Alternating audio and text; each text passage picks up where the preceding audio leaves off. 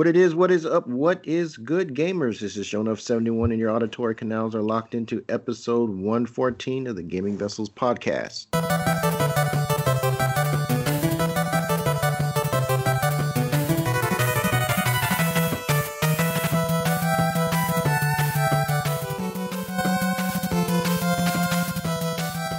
As usual, I'm not in the digital studio alone. Are along with me, rather, if I can speak, are my partners in crime. We got Dez, aka the Bay Area Terror, aka High Res Hater, aka Cat Daddy, aka Gamer Step Daddy. What's going on, brother?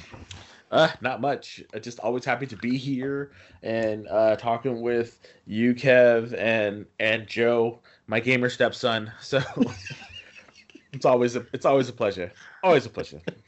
indeed, indeed, indeed. And of course, our show is a no go without Trader Joe, aka the Food Max of gaming, who will maximize your gaming dollar. What's going on, dude? How you doing? Abuse, abuse. Every time I hear gaming stepdad, it's like part of me dies. No. Part of me dies. No. I don't want to be despondent. No, come and play games with me. Oh. Don't you know I'm working? Damn it, no. Mm, mm, mm. Yeah. Oh man, so how you doing, dude? I'm okay. I'm good. I'm good. Just busy, busy with all this business on here.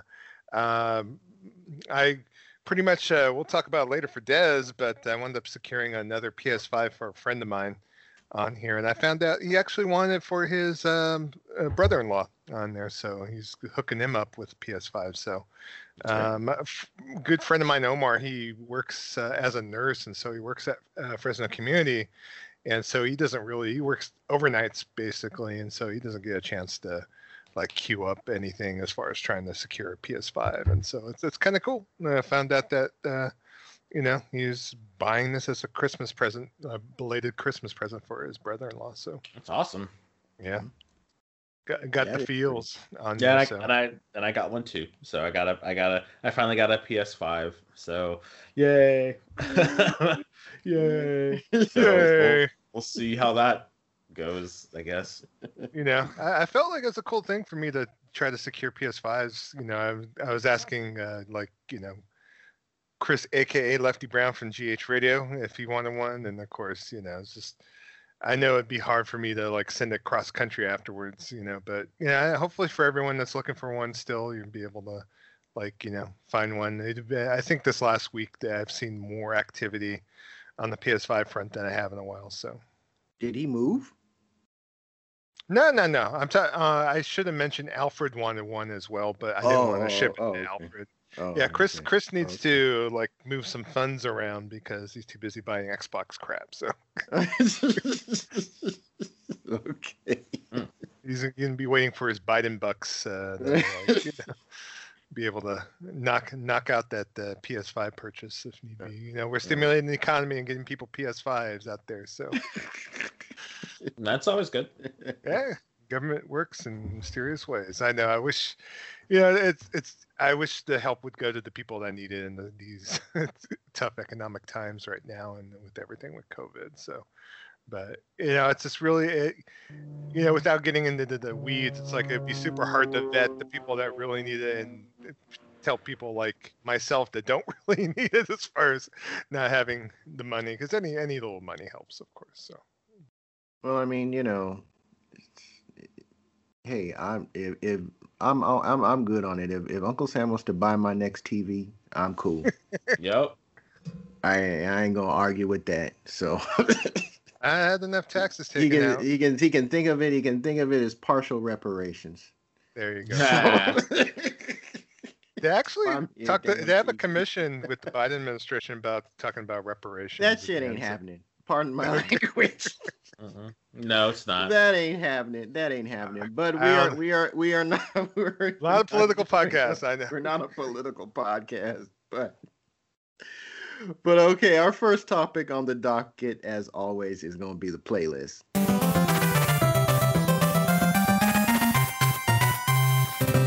So, Joe, why don't you kick things off, man? What you been playing? Uh, this last week, it's been a lot of games with the number two at the end. So, um, Sunday, I kind of dug deep into playing some Destiny 2. Uh, played the Beyond Light expansion a little bit. Uh, went back and uh, was doing the introductory New Light uh, storyline, uh, quest line, the one that started in the Cosmodrome I talked about last episode on there, and so I got introduced to the people at the tower, including Zavala and uh, Holloway and all the uh, old haunts on there. It's just kind of funny as a new character to get introduced to everyone on there. I guess uh, the the Drifter took over for um, Cayde as being the hunter mentor in the game, which is funny, you know. So the Drifter, the yeah, the, the, the, the, the wow. The, that that what was that game that he was he, he was Gambit. Gambit. Gambit. The, the Gambit. Gambit. guy is the new yeah. hunter guy. Yeah, he's the new hunter guy. What happened to the prince? In yeah, okay. I thought was wasn't the wasn't the the spider the spider people uh her brother supposed to be yeah. like one of the no i got introduced with the drifter as being the hunter because uh, you know obviously zavala is the um uh, Titan representative at the tower, and of course uh, Ikora is the Warlock uh, representative at the tower, and then the Drifter is the Hunter representative. And they kind of were saying, I, I don't know about this guy, but yeah, because of the death of Cayde Six, spoiler alert, that. Mm-hmm. uh, that uh, yeah, the Drifter is now the Hunter representative at the tower. So you know. So did he kill Cayde Six, or did somebody else do that? I, I can't like honestly. I played through it. I just can't remember. No, no, no. It, it, it had to do with uh, something else on there. So. Oh, okay. All right. Okay. Was that was that it or? Yeah. Yeah, uh, actually, I got some more, but I got some people at my door, unfortunately. So okay. Uh, do you guys so, all right? Go, I, back, go yeah, back okay. in a minute? All right, okay. no problem. Okay, Dez, what you been playing, bro? Uh, what have I been playing? Um, I have been playing uh, Borderlands 3. I got it for, um, well, I already had it, and I got it, and I was playing that because I got the PS5, and then I was like, okay, now I got to play some games on here. So the first day, I got it on Wednesday, and so the first day I was just loading up stuff onto it. So I started playing Borderlands 3 with Joe, and that's just been a hoot. I did the the whole thing to have it um, in the super the greatest because uh, it has a an I guess an, an upres or whatever uh, for for it. So I started playing that, and it looks really good. Like I'm really, I'm just really excited, you know, for for my PS5, and it's really you know re- reinvigorated my my want to play games. Um, I don't. I guess a new toy will do that, but yeah, I've been playing Borderlands 3 with Joe. It's been really fun. Uh, I finally settled on a character. Um, it'll be um, the operative uh, Zane. So I'm playing Zane. Uh, fun character. Well, I'm kind of moving be- between Amara and Zane. Uh, but for the most part, I'm really enjoying playing with Zane. So Zane has been the the the one that's been kind of my main uh, for right now. Um, also also been playing um, uh, the Outer Worlds. I know that it didn't. It, it looks better and, ha- and has had a graphical upgrade, and that's been um, been really cool. Um, but I'm definitely um, excited uh, to play more games on the the the PS5. Um, I up did the Immortals Fenyx Rising is another one that that I did the um, the PS5 upgrade, so I'll be playing that again. Uh, downloaded the God of War because it comes with PS5. So I did that. I also got uh, Ys 9 um, Mon- Monstrum Nox. So I haven't played it yet, uh, but I do want to start playing that as well. This will be my I well I, I won't say it's the first entry of of the Ys games, but um, it's I've played it like a long time ago, and this is my my my re-entry into it. So I'm thinking that that'll be be good. And the the last the last couple of games was uh, Joe and I played uh, the Capcom beat 'em up uh, bundle. We played uh, Final Fight. So that's another game. Like I love just putting those games on and just hitting it and just uh, taking care of business and saving folks. Mm-hmm. So the last two games that I'm going to be playing on my PS4, which I cannot wait, is Ghost of Tsushima. I just cannot wait to play that game. I've been waiting to play it on my PS5 so I can play it on the Super Greatest. So I will be playing that uh, to completion. I probably I, I want to complete the game. And then the last game that I wanted to start playing again was Strange Brigade. I, up, I uploaded it. Uh, Joe told me that you had asked about it last night, Kev. So, so I'm down to play some Strange Brigade again. I really enjoy the game, and I really want to um, play it. We had Joe and I actually almost got to the end of it. So, and I'm How like, you guys finished it? No, no, we never, we never finished it, and I think, uh, yeah, we never finished it. We wanted to finish it, but we just um it was my fault. It was it was it was my fault. Uh uh, stepdaddy. Game, gamer stepdaddy. I had to I had to put that one to the to, to the curb. I was like, You're a bad kid and so I you know I felt bad because we literally had got to the end of the game, like literally got to the end of the game and uh Joe, being the nice guy that he is, didn't say anything when I stopped playing it, moved on to other things. So I have sworn to go back and um, uh, go back and play it and uh, beat it. Um, so I'm starting from fresh, I'm starting from scratch, so to speak. So I will definitely be um, be doing that with him, uh, and and hopefully you, Kev. I I, I you you had liked the um you had liked the game, so um yeah, it was, it was pretty cool. It was you'll be cool. able to to what jump game are you talking about? I'm back. Uh, Strange Brigade, welcome back, but uh, Strange Brigade and how and how you were feeling like a gamer stepson. Um, so so I went um I went and I downloaded it. I, I uploaded it to my PS4. So now uh, we can play we can play. I can I, I can take you to the park and throw the ball around with you. That way you can feel loved. it's not like that. We just want to get some value out of the game. No, no, dude, dude, dude, dude. It's okay. It's okay. I'll And never leave you again. Promise. We'll play Toukiden 2 again. Right, right, gaming stepdaddy. Yes, yes, yes. Toukiden 2. It's not your fault that I stopped playing, Joe. It's not your fault. It's not your fault. It's not.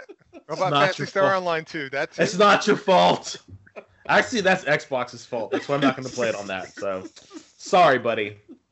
So, Well, it's on Steam and Yeah. the Epic Game Store. It's coming up on the Epic Game Store. Come on. yeah, I'll I'll try it again when um when um what you call it comes out, New Genesis or whatever it's called. So, Oh, okay. I'll try it again for that. So, but those, but that's oh, and then I uh still playing the normal, the regular games that I've been playing on uh on the on my Switch. Um, so so yeah, uh, been been uh been keeping it, you know, real with the PS5. I'm really looking forward to um playing more games on that. Like it just, I really like it. So so so Joe, well let's get back to you, buddy. What have you been playing? That's all. That's all I've been playing. So Joe, what have you been playing? Uh, what else? Well, Destiny 2, of course. Uh, Division 2. Um, I'm starting a Xbox uh, Series X playthrough because I am going to play a campaign or at least play some multiplayer with the uh, GH Radio crew on there. So we're playing later on tonight on there. So it's kind of cool just to start fresh on that game and play it at the wonderful 60 frames a second, 4K, all that wonderful goodness on there. I want to get back to the PS4 version, but there's too many games with a service I'm playing right now. But we'll see if, if I dabble back into that and try to go after uh, uh, Li Fang or whatever her name is. So on that, um, playing a lot of Borderlands 3. I think you probably already talked about Dez. Did. I did. Yeah, uh, but I've been enjoying playing with you on there. Um, It's been fun. uh, you know, um, trying to get to the point in the storyline where we get back onto uh, Pandora on there, or Sanctuary, I should say. Uh, on that, uh, Pandora. yeah, we're on Pandora, but I want to get to Sanctuary. Uh, one thing I did with the game is that I have a bunch of shift codes, you know, Gearbox's proprietary, like, you know, Golden Key uh, warehouse, but you're able to queue up like certain pre-order like weapons and bonuses and that kind of thing. So I redeemed them all right away, and I come to find out, I only have 16 slots in my inventory, and it's killing killing because you know Dez loves the fact that you know in these games I love to just hoard every little chest. I, I don't love the fact that.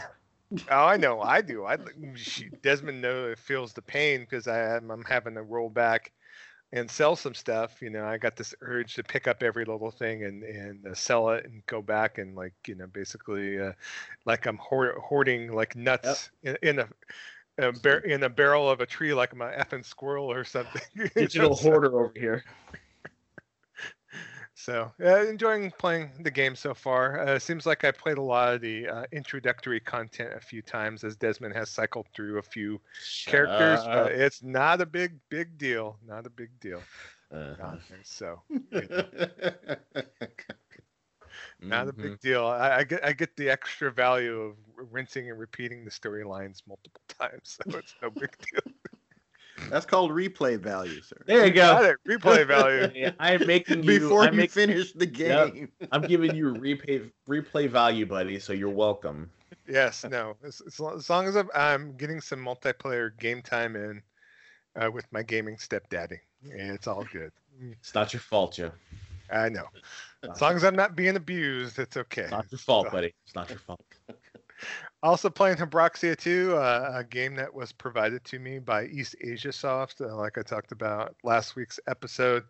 Uh, got up to the second levels of uh, each um, branching path on there. Kind of takes a, a Darius type of aspect where if you go one way you branch off if you go another way you branch off and there's branching paths then from there and so uh, still enjoying the game. I still heartily will recommend it. Uh, yeah, I was that's the game I was referencing last week that had the kind of 8-bit uh, old school shmup type of feelings on there, and I actually found out that I haven't been playing it to its fullest potential. I I thought that you only had the ability to be able to shoot uh, in the rear with the, using the uh, LB button on the Xbox controller. I found out that not only do you have direction with your um, regular shot, but you have the ability to be able to both shoot, uh, have an extra front and back shot as well. So there's a lot of uh, different gameplay techniques with it, and so I definitely would recommend uh,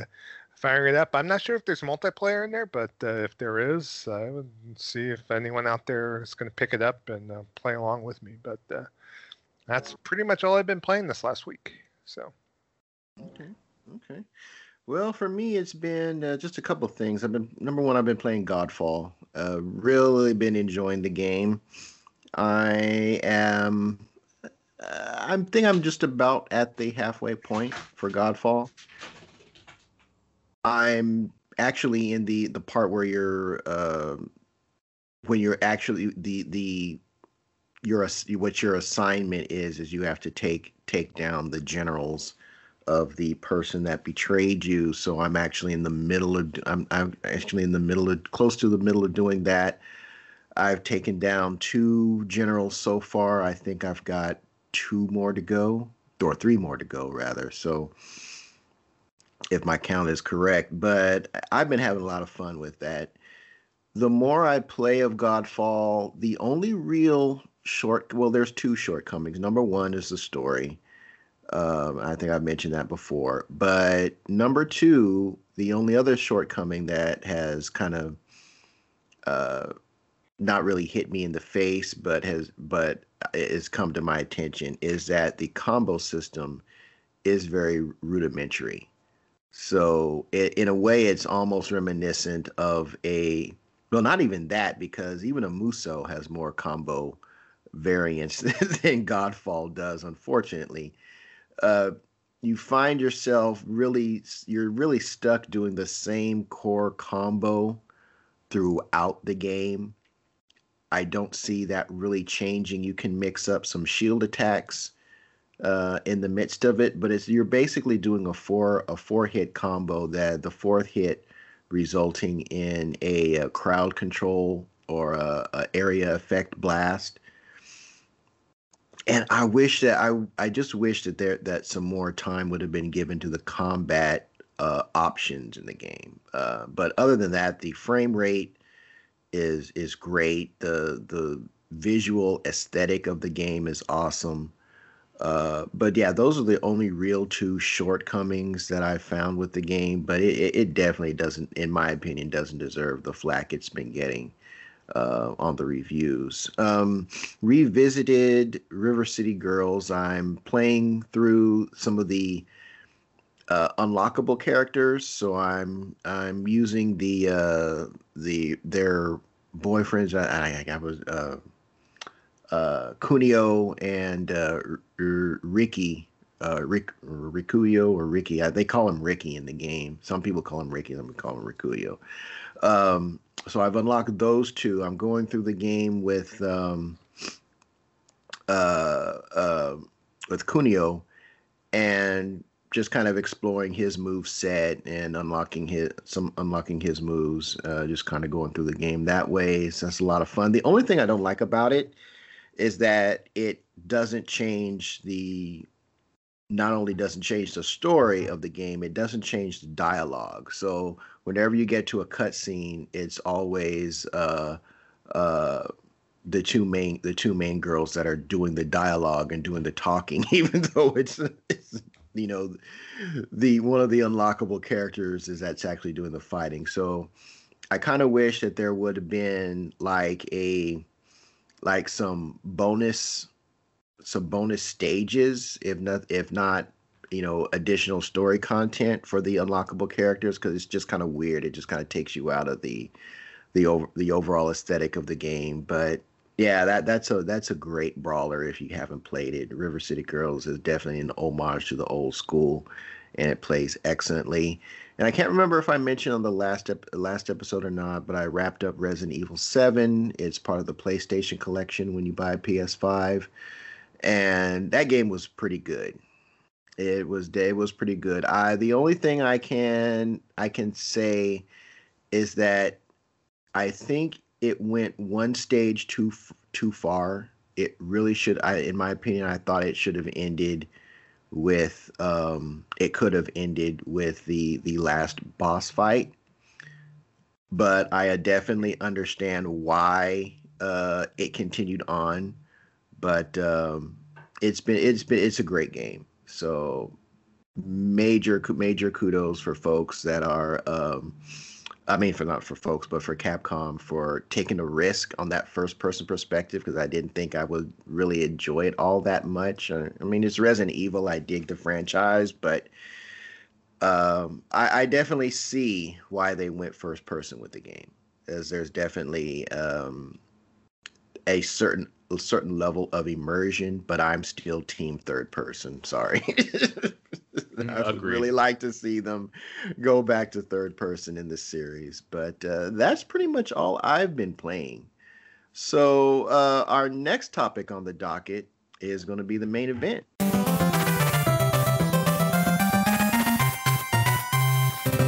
So, Dez, why don't you take things away and get that going for the for our listeners? Oh, sure thing. So, so our main event was really, really good this this time. So thank you so much for everyone who who responded on Twitter, who came to our Discord and joined our Discord. We had a really good and very positive um, main event. So the question that we asked for was, what are your favorite arcade memories? If you are as old as we are, speak for yourself, Joe. Uh, you are heading, you're hang, you were hanging out in arcades, playing all the latest games, placing your token on the glass, and, and brawling 1v1 for bragging rights. Let us know your arcade experience and the games you loved that have stood the test of time, and we will chew the fat on our next episode, which we did.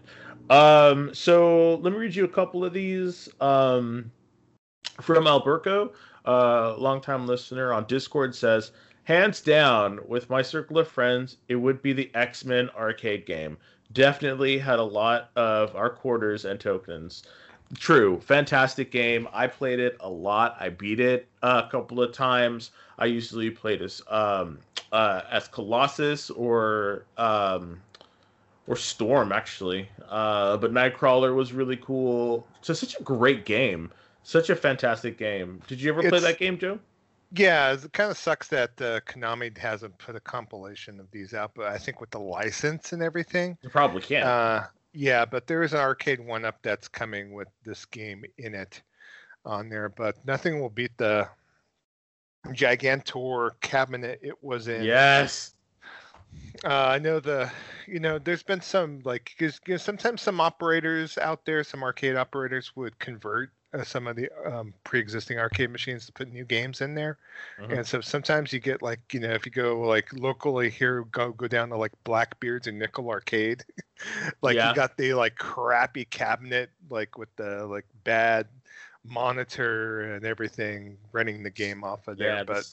the, yeah, the sticky, the sticky um uh, controls and stuff like that. Oof. Yeah, yeah, but on an actual the actual cabinet is super nice. On there, Yeah. so it's Yeah. on there. But X Men was a, is a favorite, but it wasn't like oh my god kind of thing because at the time we're like flush and uh, brawlers on there, and so I, I remember Captain America and the Avengers too. That was a Yep. East brawler, and I loved that one. I think I liked that one more than the X Men one, to tell you guys honest truth. So No, I I mean yeah, yeah, that was a good one too. But I had a I always had a, uh soft spot in my heart for X Men, so I will always prefer the X Men over the Avengers. Sorry, you know. I know the Avengers are the are the are like super big with the movies and all that, but you always make mine X Men. So Oh, I don't know. The X X Men game I really love is like you know, of course, the first fighting game from Capcom, and then the Street Fighter versus X Men as well. So Yeah. Uh, so Willie G on Discord says, uh, as a kid, when I had a doctor's appointment, I would have to stay on base and wait for my mom to get off from work before she could drive me home. On the upside, I got to roll.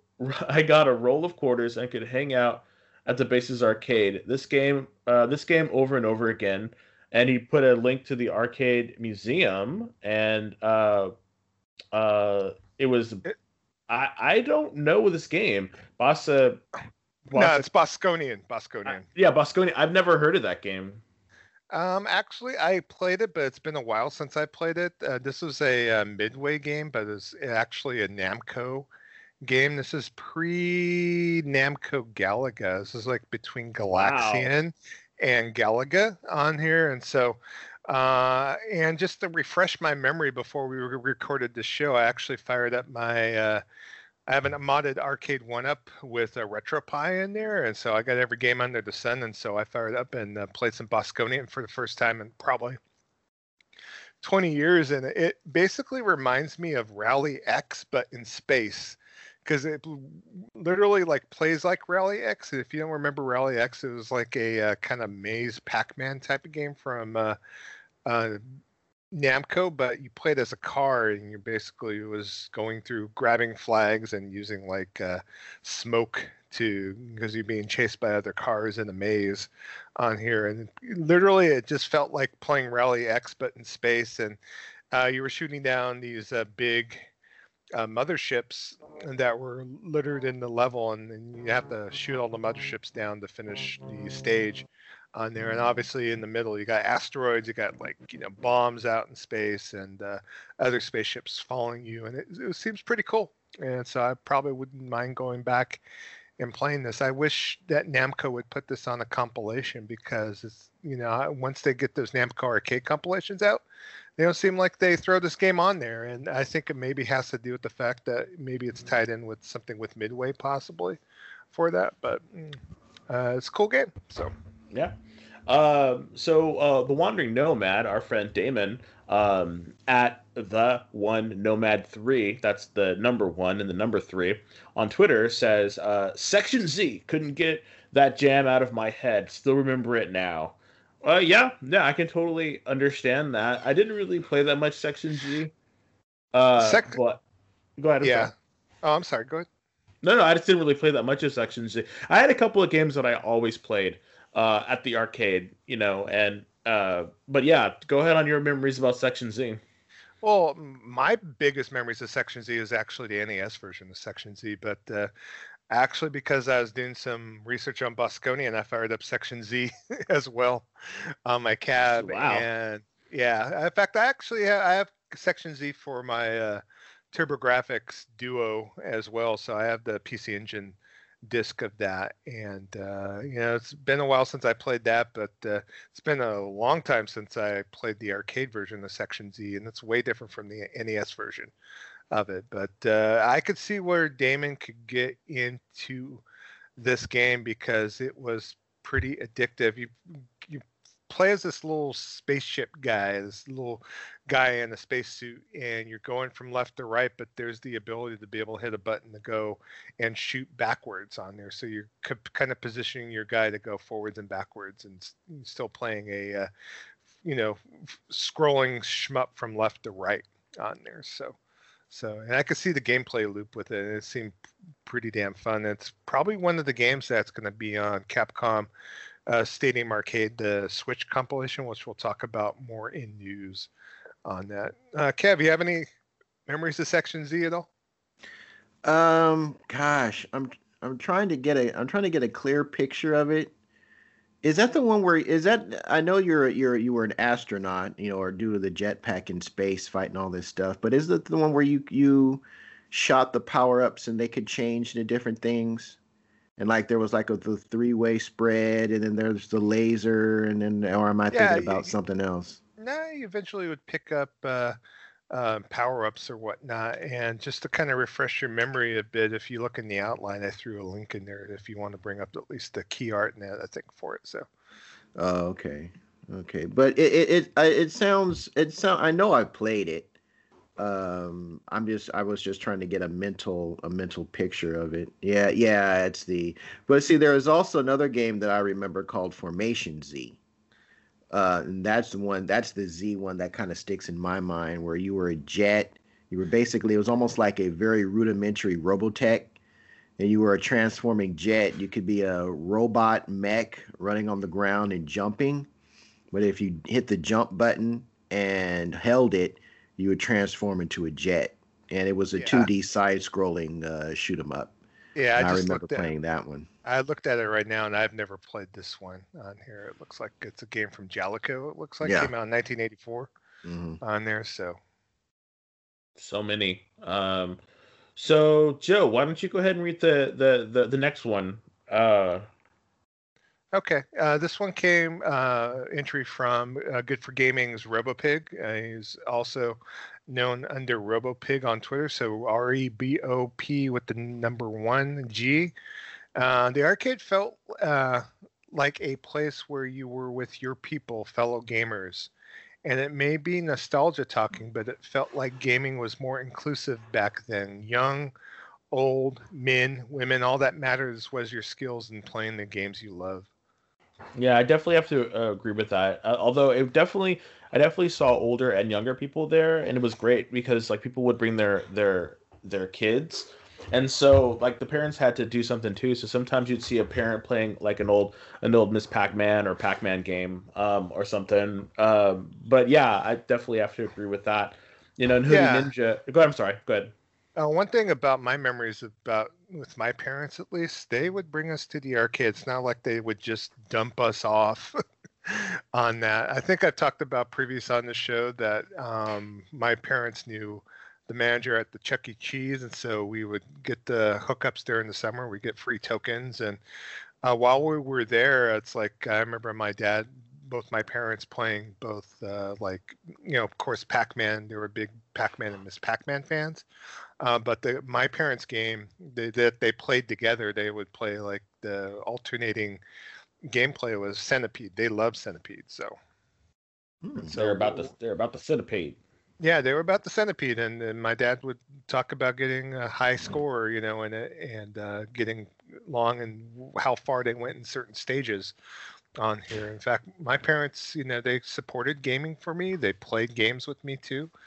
And uh, even after like years and years afterwards, they would uh, play Tengen Tetris on the NES.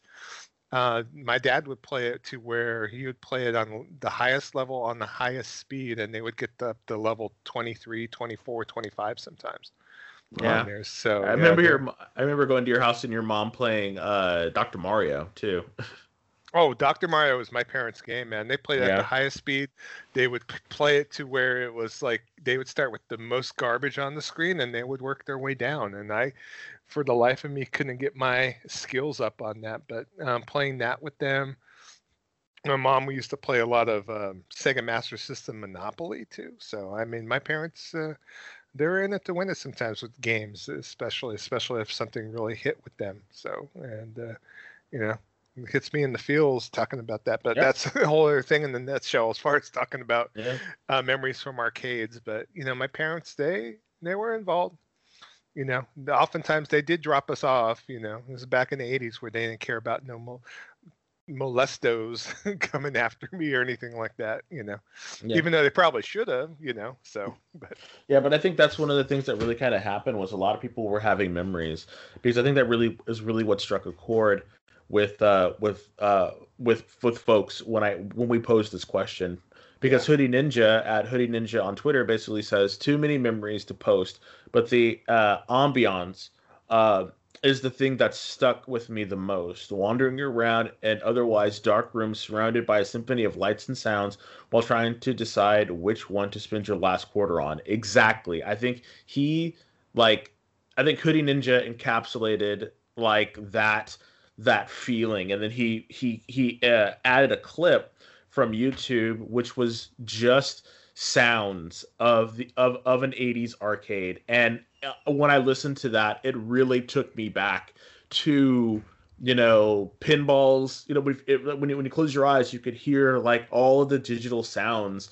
and this digital symphony of people like pressing buttons, uh, like rockets being fired, like little you know, pew pew pew and do do do and and and the pinball machines going in the background. So so yeah, that is something that that with the advent of uh, home consoles and stuff, just really, I, I think that's one of the things that's that's really, really, really missing, and that's another reason why I really want to go to Japan uh, at some point when all this stuff dies down, because I really want to go into a, a pachinko parlor or or a Japanese um, arcade and really be able to experience that because you it's really you really can't experience that that that sound that feeling uh, in in the U.S. as much anymore. And if you can, you know, and in your neck of the woods, you know, uh, shout out those places where you go um, when you hear this uh, to respond to us. Like, where's an arcade? You know, just to keep it going. You know, what's an arcade that you remember um, that you used to go to? You know, um, and and and like, wh- where did you spend your quarters at? You know, we could talk more about this. You know, in the comments on our Discord and um, and on Twitter, wherever you want. So, so we have one last one, and then we're going to talk a little bit about our memories. Um, I know Joe did a little bit, but, but um, so you can read the last one, uh, Joe. Okay, yeah, and this was a reply to Hoodie Ninja's post, and this is from Retro Rinse Al, and he goes by uh, Retro Rinse Al on Twitter, and said, "Oh my God, the memories that this just brought back." almost had that instant body reaction of wanting to run towards my favorite cabinet while crossing the divine threshold of a house of games. Yep. It's re- I mean, so. it really it really speaks to it. So so uh, Kev, like, what are some of your you know favorite arcade memories? Well, I've got a bunch, but I, I'll I'll condense it down to two. Uh, one that took place at uh, Cosmic Empire, aka Video Pinball, way back in the way back in the 80s, early 80s, maybe late 70s, early 80s. I um, the exact time er, is it was early 80s, yeah. Yeah, well, yeah, yeah. Well, at least when I when I was going there. That's before my and, time. Uh, and uh, the other one took uh, at um, the other one that took place at uh, Festival Game Palace. So Ooh, love it. so my dad. Um, he he claimed to not really like video games, but uh, you know, come come to find out, he actually did play. He just didn't want anybody to know it. Uh, but we there was this place that I mentioned called Cosmic Empire here, and my parents were concerned, you know, about leaving me there by myself because I was still at still a young kid. But my dad used to take me on on Saturdays. You know, it would be like I think a couple of times he took me on Friday evenings. But anyway, there was this stereotypical creeper dude that used to hang out. He was like he wasn't an old guy, but he was. I mean, and like, and like as I mentioned before, you know, there are all kinds of people in the arcade, but they're actually playing game. People, people with their kids, older people there by themselves, but there was like this creeper dude who was always like kind of hanging out in front of the arcade and would kind of come in and when people would drop their kids off when the kids would run out of would run out of tokens he was always there like asking kids if they wanted tokens and it was just really creepy so my dad uh 30 years in the military six three six four uh big bald black man so he starts taking me to video empire and uh, as was usually the case with my dad, you know, he ne- he never really met a stranger. You know, come to you know, he started talking with I don't know if it was the manager or the um, uh, one of the employees that would you know make change for tokens. Anyway, this this creeper dude and my dad had seen him before, but it, was just he. You know, I guess he, my dad had just had enough of him and he saw him coming up to this kid and he was i don't know what he said but he my dad took I, I remember my dad took this dude outside and he said some words to him. I don't know what he said. There was no fight. There was no there was no yelling. There was no argument. But what i do know is that that guy left and he never came back. At least at least at the times that that I that I was going to video pinball. So, well, um, yeah, I but I do know is that he went back and he found that kid and he told him he said, if you run out of if you run out of tokens, you come to me. He said, don't don't go to any of these other weirdos out here. I do remember him saying that. And you know, that's just the kind of guy my dad was. He was just he was like, no, if he saw something, you you know, again, 30 years of U.S. Navy will do that to you, where uh, your level of F's is very very low when it comes to nonsense. And uh, he called that he called that creep out on it. So that was my first one. The second one that I can remember is that I actually caught up with. Uh, um, uh, well, well, I caught up with an old friend from high school, but when it comes to uh like gaming specific gaming related stuff um there uh, there was this game at Festival Game Palace called uh Discs of Tron and if you if if you don't know what Tron is what Star Wars is to most people Tron is to me not not that not that crappy sequel they did but I mean the original one with you know uh uh I, I was about to say they meant to run off the, the, the, the, original cast, but look up Tron, watch Tron. It's an amazing film. Uh, came came out in the 80s. So they had discs of Tron there, and I was really good at it. Like like really good. And I don't know who I was always like right up at the at the at the top of the leaderboard on that game.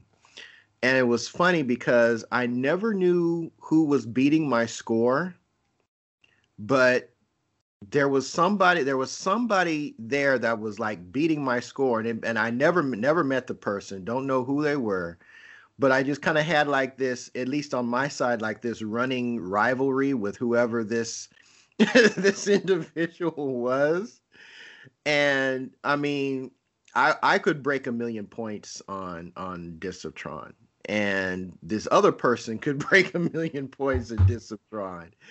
And we were we would just go back and forth, just go back and forth. And and I never met this person, but um, you know, I I kind of I kind of felt that we had like this this uh, kind of this Ken Ryu rivalry thing going on.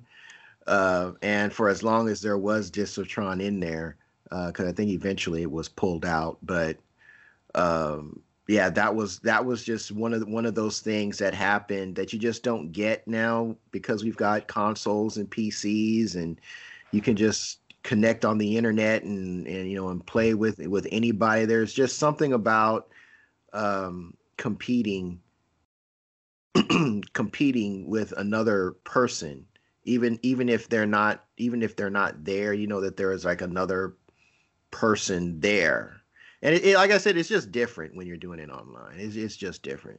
But I, I, will tell, I will say one one quick thing, one one quick thing. Um, Festival Game Palace used to be next to this pool supply store, and there was this dude that worked at the pool supply store, and he used to. I mean, I don't know how old he was. He was a young person, but I always thought it was weird. This guy was really good at Street Fighter 2. The like the original Street Fighter 2 uh machines were in there. You know, that was like the fighting game thing. I I, I later became uh, a Fatal Fury guy, but you know, Street yep. Fighter was, was was the jam for fighting for the fighting scene back then, and. I, I I I saw this guy play and he was like beating everybody, everybody. And I was like one day I just asked him, I said, Man, how are you so good at this? And he said, Oh yeah, well I I just cash my checks here.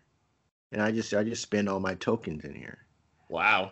And I was just like it just hit me like like like really? I was like was like yeah he said i you know i he's like I, I i basically you know i i work there part time he said you know i just I don't really need the money.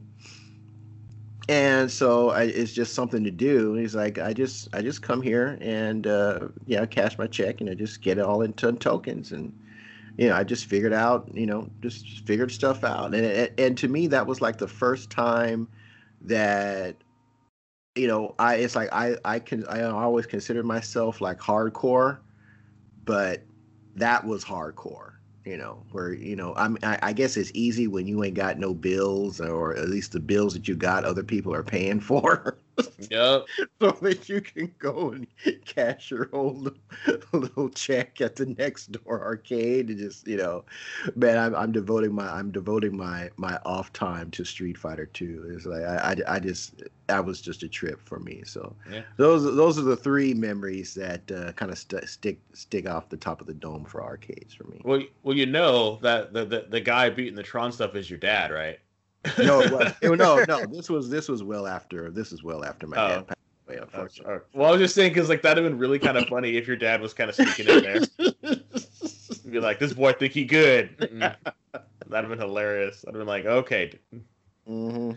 So Joe, I know you, you know, are a uh, uh, or or a, an arcade veteran. Uh, what are some of your um, uh, what are some of your fondest memories?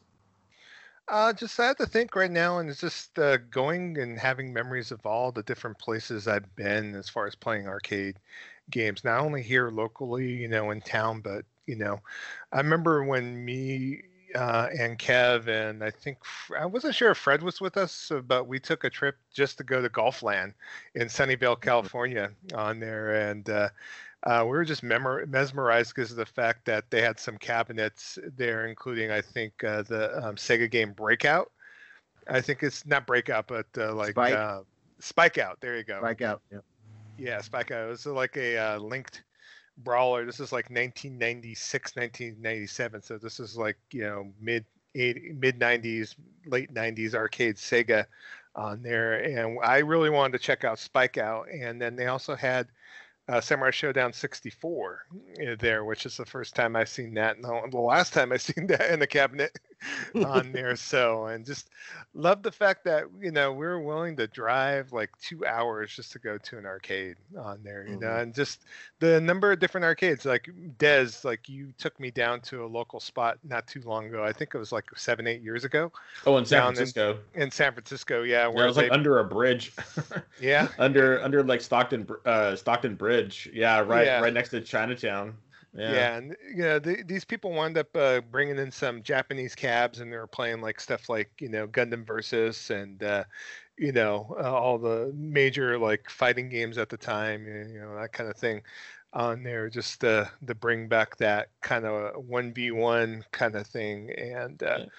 and just all the different memories. I mean, it's like you know, back in the day, like literally, you would have an arcade machine wherever, like in the grocery store. You know, hell, my mom would go uh, go get groceries and there'd be a one low arcade machine in, in, the grocery store. And yeah i know where i'm going to spend my time. I ain't going to be looking yeah. at my mom buying groceries. Hey yeah, and god forbid you go to a pizza parlor. Oh uh, the pizza parlors too. I mean chuck e. Cheese was not the only place we went to go play. Oh, of course oh. you know round table um, i remember shakey's pizza across the street from fresno state. Mm-hmm we used to go to a lot on there, um, and so you know a lot of my good times, and you know, you know, you name it, Pizza Factory. I mean, uh, there's even laundromats for God's sake. I used to go. I I was washing no no laundry, I and I'd take my bike out and go to the laundromat down the street from my house uh, over on Butler and Cedar and go play Phoenix and like some old school arcade games. I remember Phoenix being the one though that just really I would get get on my bike, get some quarters. You know, I'm like eight nine years old and having to go and do that. So and of course, um, going to my one trip to Tokyo and visiting Japanese arcades and just getting that feel. It was me and my friend Terry. I know Dez, you were supposed to be with us, but uh, you weren't able to make it on there. And yeah, it's just you know, just between all the different travels, I would say those are my like my mainstay arcade memories. Going to Circus Circus in Vegas and just being mesmerized by their arcade. I remember they had a sit down outrun with the um, like uh, full effects and everything. So it was a full sit, sit down outrun on there, and it's just you know just just the joy of being in an arcade. I mean, hell, Dez, I met you in an arcade. You know, yeah, yeah, meeting your meeting your gamer stepdaddy. You know, yeah, an arcade. you know, totally. You know, like most of I my mean, friends I, know we I have. About... God, I'm sorry. Have, most of my friends I have to this day are just part of a, a crew that originated from the you know middle 90s where I used to go basically not almost daily but used to go to arcade a lot and play a lot of 1v1 fighting games you know so you know and one, another memory that sticks out to me is too 7-Eleven used to have arcade machines in every 7-Eleven. It used to mm-hmm. be a mm-hmm. mainstay. So I remember um, ditching first period in, in, as a senior in high school and playing Double Dragon and Shinobi after we uh, you know, took my car to go get some like uh, egg McMuffins at McDonald's over there by Fresno State. And we'd go by the McDonald's, the 7 7 Eleven uh, by Fresno State and play Double Dragon or play whatever, what was the flavor, playing some Shinobi. I'd rather do that than go to first period English, you know. So mm-hmm. horrible. I know. That's why I got a D, is because of damn Shinobi and Double Dragon. Don't you blame Shinobi? that was not Shinobi's fault. Yeah. I know it's not Shinobi's fault. The 7 Eleven by my high school had had a nice arcade. Like they had uh um Oh, you talk about the Bullard High School? Yeah, the, yeah, yeah. They oh, had dude, that's where I, I first played Double Dragon. They had Crossbow. They had uh, at one time they had uh, Mario, you know, Super Mario Brothers, the arcade version. That's the first time I tried Super Mario Brothers. Was there? Uh, gosh, uh, Yie-Ar Kung Fu. First time I played that game was there. So yeah, they had they and it was constantly rotating. They were bringing oh, constantly yeah. new stuff in. So yeah, they were I, I, it. I went to Bullard for about a month, and I was mar- I marveled the fact that they had a room with a couple arcade cabs in there. That's like where I played Black Tiger for the first time. Yeah, Tiger. Oh, yeah. game. On there, uh, even my prior I went to Duncan, and they used to have an arcade right there by McLane High School that I used to walk over on lunch and basically almost like miss my fifth period class sometimes because I'd be in there just pounding quarters in, playing ghouls and ghosts and that kind of thing. Uh, and you mentioned that 7-Eleven. That 7-Eleven was maintained up until around 92, 93. And I remember s- clearly I'd, I'd be on a swing shift at work and I would stop there on the way home from work and I would get a big gulp and I would sit down and play some Samurai or some Samurai 2 or whatever they had. That 7 Eleven even had pinball machines. They had a couple mm-hmm. pinball machines and about four arcade cabs. And yep. and it, that particular 7 Eleven always like spoke to me. You know, sometimes I'd be you know, drinking with friends, and we would go out like two o'clock in the morning, go to a 7-Eleven, and sit, just sit there and play Samurai Two for a couple hours, you know, mm-hmm. instead instead of being at home or crashing or whatever, you know. And granted, I'm not like drunk, but you know, I have a couple beers in me, just like you know, ready to go play some Samurai, just out in the middle middle of the night and, and uh, grab some like you know crappy food from 7-Eleven, some nachos or some chocolate bars or whatever the hell else they had there. Those crappy hot dogs, you know. So yeah, but, I mean it sounds great. I mean I and then of course you know for me, it was just you know I met you at an arcade. I remember going to the one the one arcade that I remember going to a little bit was the one uh, by um, Best. What was that one? As Uh, Cosmic Empire. Yeah, okay. So I remember going to Cosmic Empire, and I remember I think I still have a token from a long time ago from uh from Cosmic Empire. Um, so there was that, and then the last thing was um, which I thought was hilarious was um, going to. Okay, so I was never very good at fighting games at the beginning, and it was my friend Eugene um, who taught me how to play fighting games because Eugene would always, you know, whoop my ass like nonstop on on these games, and I never could beat him. It was Street Fighter, he'd whoop my ass. It was Final Fight, whoop my ass. Fatal Fury, whoop my ass. And I was just like, how are you doing this? I could never.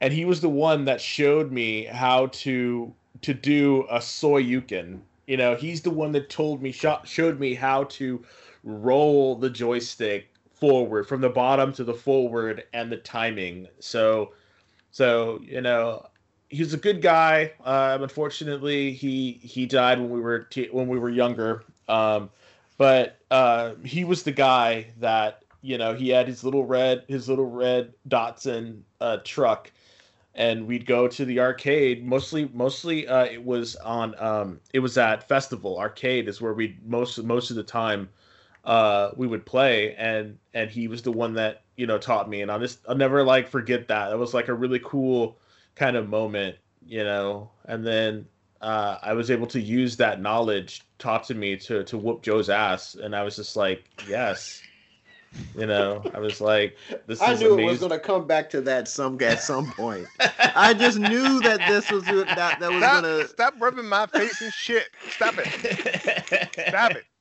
so so I know he's I, I I, have beat you plenty. Come on. I know he's smiling down on me, saying like, "Yes, like Master Splinter," and I am the I am I'm I'm I'm I'm I'm his turtle, and we were I took it to Joe. So, but yeah, I I I I still love arcades, and I really wish that they would make a triumphant comeback. Um, and I'm probably you know at some point there probably is. I know in San Francisco there is a couple of um, there's a couple of arcades that you can go to. I think one's called like Gold Watch, um, and they have um, uh, retrofitted. Um, uh, they're they have retrofitted um, pinball machines is their big uh, claim to fame, uh, and it's um, that's someplace you know when you when you come up and visit, uh, we can go to. Um, it's a pretty cool place, but I'm really hoping that after this is after this quarantine, you know, and all this stuff is all this crazy stuff is done, we can actually, you know, go to an arcade and actually, you know, hang out and stuff. But Uh, But- we should go to California Extreme together. I know we Yeah. talked about it and then we take it for granted. And after the pandemic, you know, I'm pretty Yep. sure yeah, no, that, no, that no. I want to go to that, now. Yeah, I think We've that definitely got to go to that. Mhm. So, but Hey, that's did you guys did Go- you okay. guys ever go to Namco Land at at uh, uh, over there in Manchester? Oh yeah, you know uh, yeah, I did. Yeah, that was a very interesting area. Yeah, that was the first time I played Galaxian Three in the arcade. yeah. They Yeah. had, Yeah. they had a sit down Galaxian Three machine in there. Yeah, Namco, Oh. that was a very interesting area. I, I thought it was okay. I mean, I know they used to have the anime club that was be right next door to that arcade that I Mhm. used to go to Yep. on there. And uh, one thing about that arcade, I always thought it was they were stingy with the tokens. You know, if you put five bucks in, they didn't give you any bonus tokens like other arcades. And a lot of their machines were set up for two tokens versus Two tokens, one yeah. token. Yeah. Yeah, Yeah. so it's like you know, I I would would like going there, but at the same time, I think they had unique cabinets there. But at the same time, it's like, eh, you know, maybe uh, once in the blue moon, I would go over there. But you know, to me, it was always like festival, neon, of course. Uh, maybe every now and then going over to um, Blackbeard. God, Malibu Grand Prix. and, uh, Malibu. Oh, Malibu yeah. Grand Prix. Blackbeards, of course, was always a mainstay. But thing about Blackbeards is that they were crappy with their maintenance. So Yeah. Mhm. Yeah, their Mhm. games are always broken. Yeah, you know, and they had a great arcade. You know, that's the first place I played like Golden Axe, and you know, back when you know, I'd go and hang out with uh, my friends Scott and Terry over there playing like uh, uh, Marvel versus Capcom One on there, and uh, you know, playing some other SNK stuff and that kind of thing. So, That, Uh, the, um so at that Malibu is where I they used to have those old um what are they called? They had the old um laserdisc games, you know. oh yeah, so- I was going to mention that. Yeah, they had Yeah, Cobra they had- Command. Uh, and they had uh, the the one that was was the Freedom Fighters, which was the which was uh, Galaxy Express 999, which I absolutely loved playing that game. That game was amazing. Yeah, I don't know. Chuck E. Cheese used to have. This is like back in the day. This this arcade game called Cliffhanger. Yep, I remember that. It, it basically is Lupin and Castle Castro Yep. Cagliostro, if I'm saying. Cagliostro. Yeah, butcher that You damn got thing. No, you got it. It's fine. Cagliostro. Cac, cac. God, I'm not even gonna mention. Yeah. Don't worry about it. I'm not gonna say it. F it. You guys ever hit up the the arcade at Clovis Lakes? Uh, very rarely, because I never yeah, I really did. got I did. Lakes that much. Mm. Yeah, um, I played a lot of uh, Time Pilot there. I played a lot of Cloak and Dagger, if I remember correctly. Oh, So- crazy.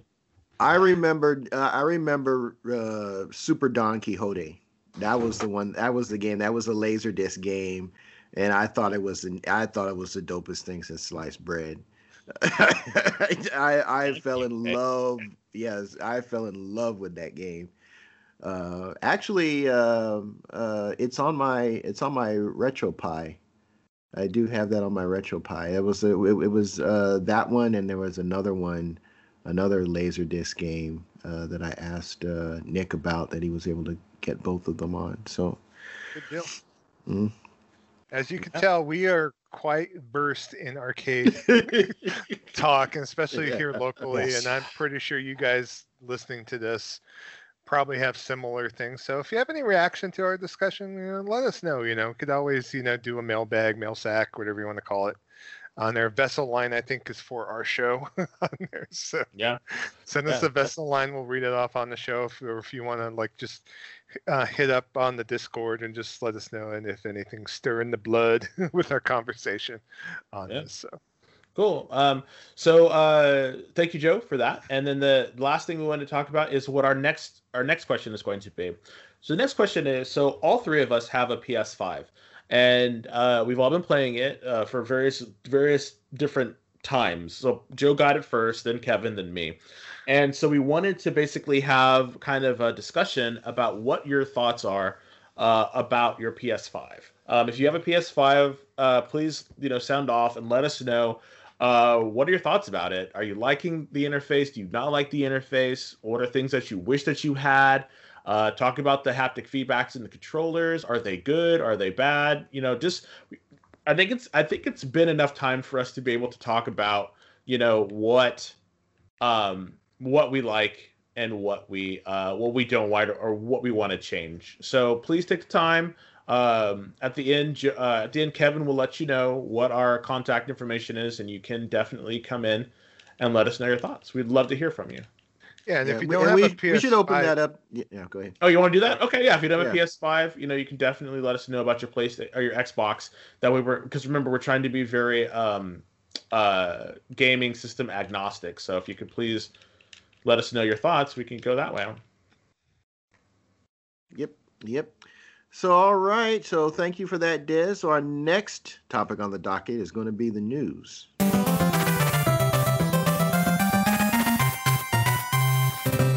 So, Trader Joe, why don't you let folks know what's been going on in the gaming industry? All right. Well, first thing we're going to talk about is the big 800 pound Donkey Kong gorilla in the room, which is the uh, Nintendo Direct that just happened this past uh, Wednesday on there. So, and so I'm going to go over as far as major, you know, things that were announced and revealed during the Direct on there to kind of get you guys' impressions too as well on it. So, uh, first thing that kind of led off with the Nintendo Direct, the new Smash Brothers characters. So, uh, Xenoblade Chronicles 2 Pyra and Mythra are both joining the Smash Brothers Ultimate in March on there. Kind of, you know, made me wish I played a little bit more Xenoblade Chronicles 2 on there. But, uh, you know, just like we said before about Smash Brothers, it just seems like it's encompassing like all of video games at least uh, with what the Nintendo has brought forth on there, and I'm cool. Just kind of keeping an eye on the side, but it does not give me any desire to play Smash Brothers. I don't know about you, Kev. I know with your nephew, still you know probably pretty active in the scene as far as uh, how are your feelings on Smash Bros. Um, really not moved. Yeah. I know my nephew was my nephew. I don't know if my nephew was. Uh, I haven't. I have. I did not. I haven't had a chance to talk to him about the the the Nintendo Direct. And see what he's, his thoughts are on uh, the, these new these, this new character. But I know he was over the moon with Sephiroth. Uh, with the Sephiroth announcement. Yeah. So I'm sure he's gonna. He's got an interest in that. So I definitely want to get his take and see how he feels that new character may change the uh, cha- change the, the Smash landscape competitively. Yeah. I love the fact that they have incorporated quite a bit of Xenoblade Chronicles characters, including like Shulk from Xenoblade Chronicles into the game. And so uh, I keep an eye on it just for a simple fact. If, if they bring out a character I like, I know there's going to be a comparable am- amiibo coming out. And so I, I love my amiibos, not for the game um, features they bring to any Switch games. It's just had like having them on my desk because they're like, you know, pretty good stat, you know, Yeah, they're cool figures statues. you you know, I got the hero from Dragon Quest XI on my desk here right now, with a couple slimes on there, and I know I'm gonna see if I could pre-order if it's not already out uh, the uh, Smash Bros. amiibo for Terry from King of Fighters and Fatal Fury because I think that'd be badass to have at least hanging around on there. But all right, also in the Nintendo Direct, they announced that. Uh, Devolver Digital's Fall Guys is going to be coming to the Switch this summer on there. So, just in case you want to play more Fall Guys, Fall Guys on the go, it is on the Switch. Uh, also, you know, announced like a day after the direct, uh, Xbox put up or D- D- Devolver Digital put up that it is coming to the Xbox at the same time as well on there. So, so uh, more Fall Guys on that. Okay. Also, too, uh, they unveiled a new Samurai Warriors game. Samurai Warriors 5 is coming from Tecmo Koei, and it's not just on the Switch, it's going to also be on all platforms. So, we're talking about PC, we're talking about PS4, and also on Xbox One. Of course, it's going to be compatible also with you know next gen systems like PS5 and Xbox Series S and X via backwards compatibility on there. Hopefully, there's some sort of enhancements, but we'll have to see. Uh, Samurai Warriors always been kind of dicey. Like uh, Samurai Warriors 3 was exclusive on the Wii, if remember correctly, and this looks like a reimagining of the franchise. So, and you know, just like Dynasty Warriors is about the Chinese warriors from ancient times, this is about the J- Japanese warriors from the Sengoku period on there. Uh, Nobunaga Oda and Mitsuhide Akechi on there. So and so we'll have to take a look. It's been a while since uh, Tecmo Koei's and Omega Forces released an actual True Blue Warriors game. It's since uh, Dynasty Warriors 9, which got middling kind of impressions on there. So I'm kind of curious as far as how this one is going to play out. Kind of gives me some Sengoku Basara vibes, which to me is a good thing because it has more of a cell shaded look to the character designs on there. So any thoughts about Samurai Warriors 5 from either you two, two gentlemen? I mean, I'll probably look at it at your house when I come by and see it. you know, I mean, again, I've played I've played a lot of those games, so like I know what you're talking about and what your thoughts are. Like for me personally, so I mean, I if it's a good if it looks good, you know, I might pick it up. Um, but again, I I like I've liked those games in the past, so I like I like the the uh the I like the um what you would be called uh the the series the, i i like it so i think it might be good Musou? yeah like I, I i like that series so and i've i've played a lot of them so Okay. i just hope it's i just hope it's good is what i hope Uh, I think they've had enough time. I think, you know, they need to get back to their bread and butter, you know, to me. I mean, they've done so many spin offs, Warriors spin offs for other, you know, franchises. It's like they're kind of leaving their main tentpole franchises kind of to rot in a way. You know, it's like Yeah, I don't know. Dynasty Warriors 10 is going to be just off the heezy, but I was expecting to see it close to PS5 launch, and we haven't seen nothing. So Mhm.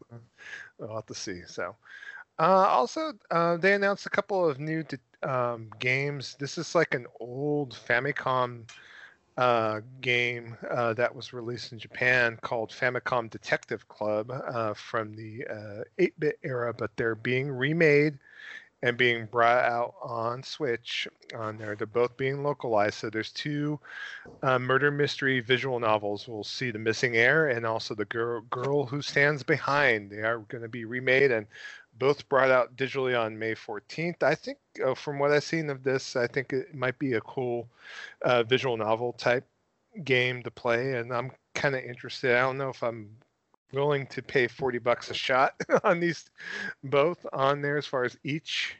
I know you think you get a discount if you buy one, and if you want to buy the other, there's a like a bundle on there. So, mm, but, I, I'm uh, not. I'm not sure about. Um, uh, I'm honestly not sure about visual novels. Like I don't know. I haven't. I haven't really um, cut my teeth on them, so I really don't know. So Yeah, Yeah, I mean, I, I I'm interested in playing. I know I haven't played any Danganronpa, you know, even Mhm. though I have it, uh, you know, and also some of Steins Gate. You know, there's been some really good uh, visual novel games, at least on the PS4 on there, and also on PC, of course, on there. And you know, I, I'll keep an eye on this. You know, I I don't know if I'm going to pick it up right away because of my backlog of visual novel games I have on other consoles, but uh, I think it's just good that they're getting this out for the people that really like that style of game Mm. on that. So, agreed. eh, all right. Next thing they announced, and there was a surprise announcement, is Square Enix is remaking Legend of Mana. So this is the next Mana game after Secret of Mana 3, which was released here as Trials of Mana on here, but it's an enhanced version of the PS1 uh, JRPG. It's c- coming out on Switch on June the 4th. It's also will be out for PC and also for PS4 on there. So I, this is one of the Mana games I did not play initially, so it kind of gets me interested in it. But at the same time, I have not even picked up Trials yet to go and play through that. So I'll keep an eye on this. I'm not sure if I'm going to buy it day one on there, but uh, any thoughts about this game from either of you two? It looks great. Like I was Yeah. really like, yeah, I was like, damn, this looks really good. So I mean, I, I will, I will. Pro- I hate to say, I don't know. I should say I hate to say it, but I will probably end up picking it up. So Yeah. because I have, Yeah. I have all of the Mana games that have been re-released. So I'm probably Me gonna too. just, I'm probably gonna, I'm just probably just gonna add this to my to my backlog, and have it in just in case I start to, I decide to play it. I mean, Gotcha. that's just kind of Yeah. how how it is right now with some of these games. What what platform were you? Gonna switch, PS4, PC? I probably will. I probably will end up buying it for the uh, PC. That's funny. I might probably will end up playing it for the. Uh, uh, I don't know. I, I now I don't really know what I'm going to buy it for. I don't think I'm going to buy it for the Switch though. I don't think that's. I don't think I'm going to buy it for the Switch. I don't know. Maybe because it's maybe maybe because because uh, the sprites will be relatively small, and they probably won't look that bad. Um, Yeah. on the Switch, so maybe that might be a good place to have it. So maybe I will pick it up for the Switch. I don't know. Yeah. Well, I got my other thought. Mana remakes on PS4, so I'll probably pick up the PS4 version. I have a couple on Switch, and I have and I have the last the, the last really big one, Tales of Mana. I have that on the on the PS4. So this one I probably end up buying on the Switch because it just seems like that would be a better a better um Place for it. yeah. So I think that's probably where it's gonna be. Okay.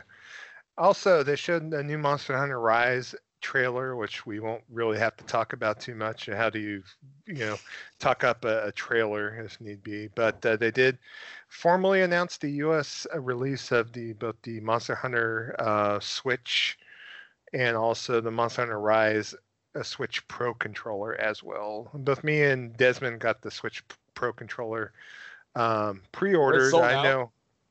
Uh, they're sold out currently, yeah, on there. So, and uh, you know, we've been going back and forth on the console these last few days. I know we said on the show previously that you're in it to win it to grab that console, Des. But uh, what's your feelings on it right now? Mm, I probably won't buy the console. I probably won't buy the console if if I can find a. I'm probably going to because I want another console so I can put it in the game room. Uh, because Paul's kind of adopted the the one that's in the front room, which is fine. Um, but I'm probably gonna end up getting the red one, the Mario one, because it's not like I already have the game pre-ordered and with all the bells and whistles.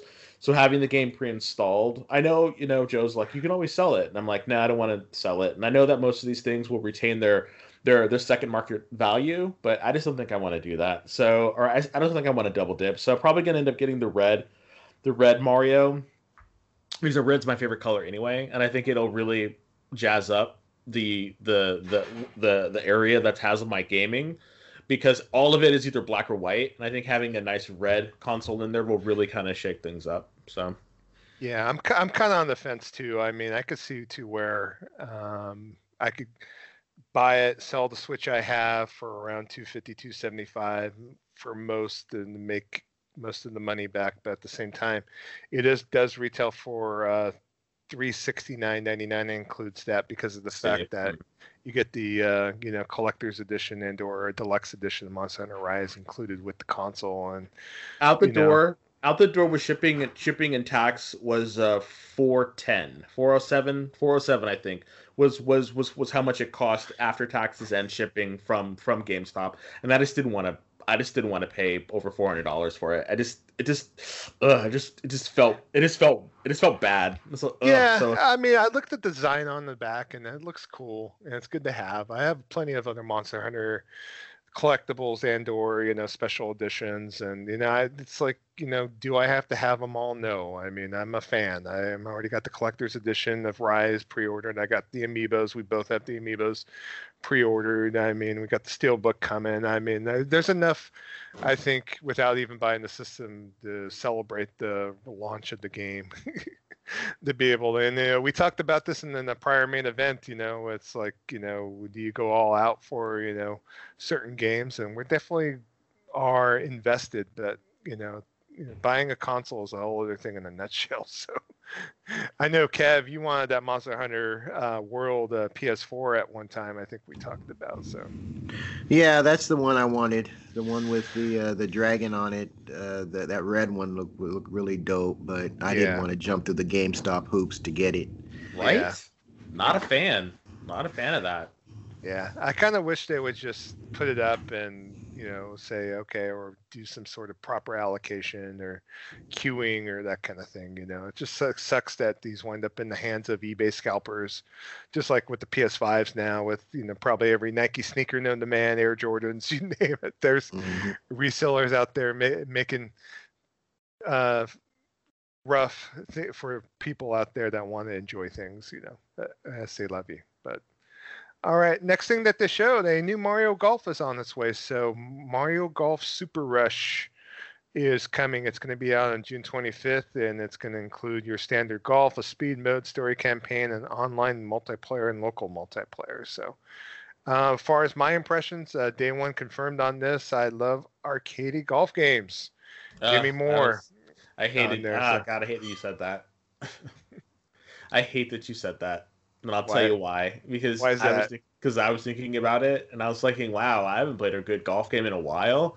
Yeah. And I had I had played everybody's golf, and I was like, this is a pretty fun game too. And then, and then I thought, okay, you know, this, you know, I really thought it looked good. Like this Mario game looks looks kind of fun. I haven't really played a Mario golf game in a long time, and I was like, maybe, you know, maybe I should get this, you know. And then you, this bastard over here says first day game day one confirmed. And like well crap. Well if joe's gonna buy it i probably should now buy it.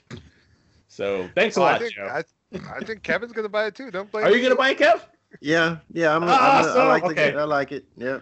Oh well then never mind then. Yay I just I just want to play my, I just want to play that game only with my with my gamer stepson is what I is what really that comes down to. I need someone else there. Stuck with me. Yeah. I need someone else there. So. oh, boy. But, yeah, Mar- Mario Golf just has these like uh, RPG elements, at least in the prior games in the series, like the Game Boy Advance and the Game Boy Color, Mario Golf specifically. In fact, I mean that game Golf Story on the Switch kind of is a homage to the original Mario Golf on the Game Boy uh, Color on there. So uh, as long as there's enough RPG elements to this. Uh, I know I mentioned the fact that Clap Hanz, the developer of, of all the Hot Shots games and Everybody's Golf, uh, basically is uh, speaking of stepsons, they got kicked to the curb by Sony, and so there's no uh, future iterations of uh, hot, everybody's golf that's going to be made for uh, Sony consoles unless they outsource it to someone else. And I don't think, I, th- I think it was surprising that they got a Hot Shots game out or everybody's golf out for PS4, in my opinion. So, mm. I don't know. Right. Next, Next thing they announced, uh, Capcom Arcade Stadium got a shadow drop, and uh, this thing has gotten me quite interested just for the fact that uh, it looks like it's running off the same engine as the Capcom Beat 'em Up uh, collection that we've been talking about these last few weeks on here, and uh, for you to be able to get all the games that's in packs of uh, 10 um, i mean the uh, certain packs for uh, 10 bucks each on here, and it would cost, I think, altogether, I believe, uh, like thirty dollars to get everything. But there's enough bells and whistles, but there's enough games on here. I'm looking at the lineup of the games right now, and we talked about Section Z. Section Z's on here, Trojan, Legendary Wings, Commando, on here, uh, Strider, uh, 1941. Uh, Mercs is on here, so Street hmm. Fighter 2, Captain Commando, of course, Warriors of Fate, as we all talked about before. Cyberbots is on here, which I don't know if you guys remember, but it's a fighting game that was uh, also brought out on the Saturn in Japan. There's a Super Street Fighter 2 Turbo on here, a Battle Circuit, Giga Wing, uh, Pro Gear. So there's some shooting games on here, and so uh, you take a look at everything, and I think it might be something I'm interested in. How about you guys? What's your feelings on it? Yeah, I def- I'm definitely interested. Do we are the any of the D and D and uh, Cadillacs and dinosaurs on there? I'm guessing nope. not. Nope. No, with the license, you're pretty much mm. done. Uh, they do have terrible. a sequel. To, they have a sequel to UN Squadron on here, Carrier Air Wing, which I haven't played in a in a hot minute. So. Yeah yeah. UN UN Squadron was my was my sanctuary when I was going to college in Texas. Uh, yeah, yeah. So I spent a lot of time playing UN Squadron. Now, keep in mind right now, uh, it's out in the Switch. It got Shadow Drop, but um, it is coming for both PlayStation 4, Xbox One, and Steam. Uh, we don't know as far as when, but it is on the page, and so you know, now that I know it's coming out for other consoles besides um, Switch, I just might have to wait and get it for the PlayStation. I think, yeah, especially yeah. playing online, uh, playing with you guys with the beat 'em up collection. I'm thinking I'm gonna wait just so I could have the convenience of being able to chat with you guys and still mm-hmm. play online at the same time. Yeah. Uh, you know, I, I would know, agree. I hate I hate to say it, but I agree. I didn't before the show. Before I clicked on this link and was talking about it right now, um, I didn't know it was coming out for other consoles, and it should have been a given. But but good good on me to do my research over here. So also too announced that the direct No More Heroes three got a release date of August twenty seventh. On that, um, looks good from what I could see. Great art designed. Uh, I'm not sure if I'm going to buy it right away I'm not. Or that. You know, I love the, uh, the No More Heroes one and two. I was thinking about getting the um, remasters on the on the Switch that they just brought out. They're not bringing out a physical copy, and I know that they were ESRB rated for um, Steam, and so they haven't released them on Steam yet. But it might be a thing where I might wait to play No More Heroes one and two on Steam, and then kind of work my way to play three at some point. But uh, it might be a good idea you know. We'll I put we'll the first see. one. I put the first one, but never the second one. And then yeah. the first one. I mean, it's weird. Like it's a, it's a weird game. It's a grasshopper manufacturer game. Yeah. They're they are you know they are an acquired taste. I yeah. say you know. It's strange. So, How about you, Kev? Any interest in No More Heroes three at all? Yeah, um, I have the first one on on Steam. I have not played it yet. It's not the remaster; it's the old one. It's the the non remastered one. Uh, so I, I do have that on my Steam collection, but uh, I have not I have yet to play it. And I mean, it's I like I I because I, I, I had it original. I played the first one on the Wii, and I I liked it, but I don't know. Some I was hoping I was going to get like God Hand vibes from it, right? And I don't. Didn't. No, you I don't. Didn't. I was really wanting to get God Hand vibes from it. Not, you know, and, and I get it. Not everything can be God Hand, even if it's from Gra- Grasshopper. But I was really thinking that that that uh, No More Heroes would just have that crazy over the like over the top boss fights. I mean, but it didn't really, you know, from and I didn't complete the game, but from what I I, I really didn't see anything the same stuff that attracted me to God Hand did not attract me to No More Heroes. I liked the game. I, I did think the charging of the of the of the sword was dumb. I, I, that was just a dumb mechanic. Uh, you had to like move your hand and yeah, it, like yeah. you're yanking it basically. Yeah, that Wiimote. was just dumb because See, it, because it interfered yeah. with my combat, and I, Yeah, it interfered with my combat, and you lost me. Yeah, I think he was. I think he was subscribing to that kind of Borderlands kind of you know mentality, and I think that was what really kind of hindered it. Is it just like in that Travis touchdown, he just wasn't a very likable character, I, and I know he's No. supposed he's not supposed to be, but like I was just kind of like whatever guy, you know. Yeah, well, neither is the dude in God Hand, but he is likable. Yeah. I mean, it's it's I don't know. It. I mean, uh, maybe I just I'm I just hold God hand on uh, put uh, that game at such a pedestal, de- deservedly or undeservedly. You know, you be the judge of that. But Travis, the, the No More Heroes, just I was expecting that feeling, and it just didn't give it to me. So this might actually be just like a complete pass. The more the more I talk of think about it, I think I'm just gonna skip it. We'll, we'll have to see. Yeah, it definitely plays like. Uh, we'll have to see. Uh, hopefully, it go back to the gameplay from the original two Wii games on there. So, on that, and also on the direct, uh, they are porting over Miitopia from the 3DS to the Switch. oh, that's a port. here. Ooh, I thought it was a new one. Oof. Yeah, it is a port, and on the top of it's a, a hot fifty dollars. Nope. Nope. Nintendo tax.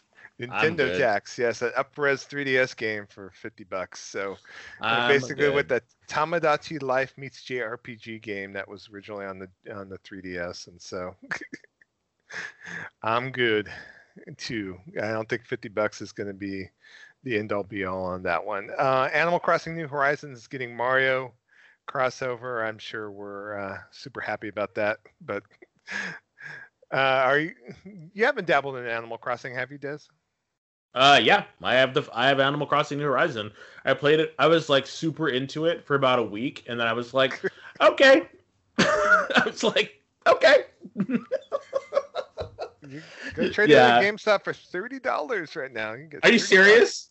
Yeah, no, you could get um, with the boost and everything. If you tra- trade it in towards uh, uh, Bravely Default Two, you would get thirty nine bucks for it. Uh, I might have to trade.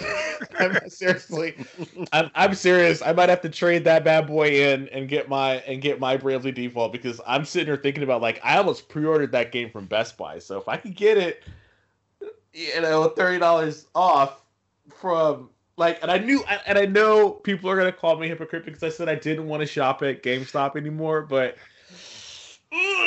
Like when they do shit like this, it makes it so hard to be angry at them. You know. Now I understand how you feel, Joe, about the gamer stepdad. I I feel like I understand. you know, it's got to keep coming back. It's got to keep coming back. Yeah, we- We're beating this like a dead horse. Okay, We next are, dude.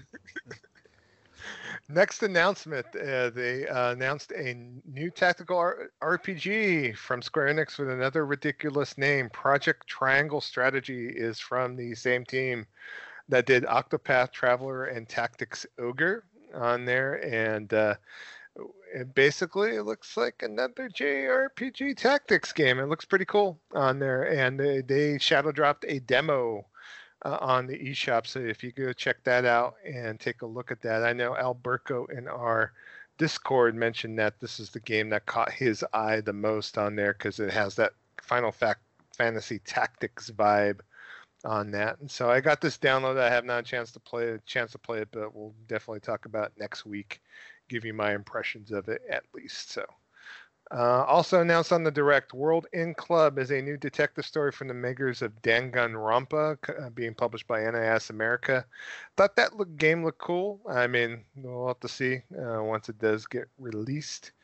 On here, uh, another collection that isn't announced for Switch, but will be out for PS4, Xbox, and PC, is Tecmo Koei is re-releasing the Ninja Gaiden Sigma Master Collections. The Ninja Gaiden Master Collection, you get Ninja Gaiden Sigma 1, Ninja Gaiden Sigma 2, and then Ninja Gaiden 3, Rickety Rickety Razor's Edge on there. so it's going to be out this summer on there. And I know we talked about, if longtime listeners of this show have talked about Kevin's uh, love and or maybe hate hate affair with Ninja Gaiden 3.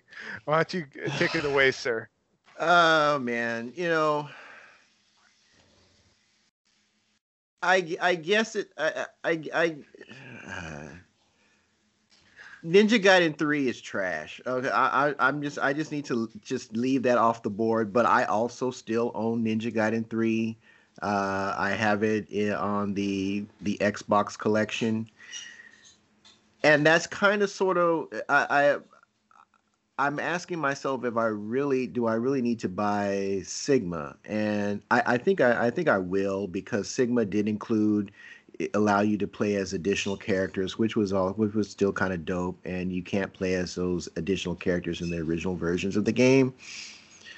So I'll probably wind up picking it up. I'm not going to get it on the Switch. Um, I'm going to get it on um, for for PlayStation, but I don't know. It, it, it's just that the first Ninja Gaiden, you know, particularly Ninja Gaiden Black and and the Hurricane Pack on the original Xbox, that was Ninja Gaiden at really at its at it well, kind of sort of at its best. And I, I'm I'm going to try not to go too deep in the weeds because this is only going to really appeal to a very very very minute number of our listeners, but Ninja Gaiden 2 was when Itagaki was on his way out and his team. And you can kind of tell that when you, the further you progress in the game, there are some things that are just not quite up to what you would expect from from from that from that from that from the uh, previous game. But Ninja Gaiden 3 was just like double was uh uh, Team Ninja's double middle fingers to Itagaki because they did everything in that game that he did not want Ninja Gaiden to ever be.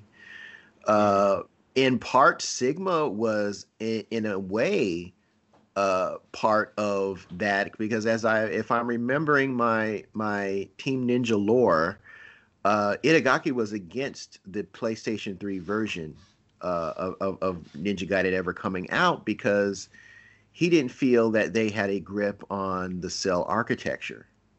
If I'm remembering the the what the presumed scuttlebutt from from way back when, so he did not want Team Ninja to come out with to to bring a port over to the PlayStation, but they did, and he was dead set against it. And I think that might have been really where, uh, you know, the rift between him and his team and Team Ninja was was kind of starting to really make itself even more pronounced. So with with when they decided to bring Sig the Sigma, the original uh, Ninja Gaiden game uh, in the form of Sigma over to PS3, then they brought Sigma 2 over to PS3 and you know, he didn't want any of that to happen.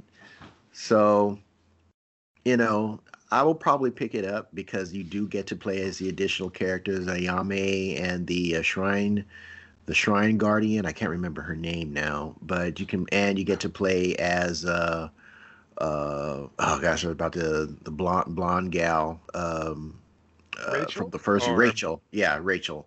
You get to play as Rachel, Ayane, and the uh, Shrine Guardian. Momochi in, or Momji? Momochi, either Momochi or Mon. Yeah, it starts with an M So you Yeah. get to play as all three of them, and that's pretty cool. And then the you know the big thing was that it's not going to be under censorship. You know, it's like okay, whatever. You get your you get your if that's what you you want. You get your waifu fix from Ninja Gaiden. Okay, but Yeah. Well, I know the original Ninja Gaiden 2 had a lot of blood and gore, and I know the Sigma games took all the blood and gore out. So uh, n- not all of it.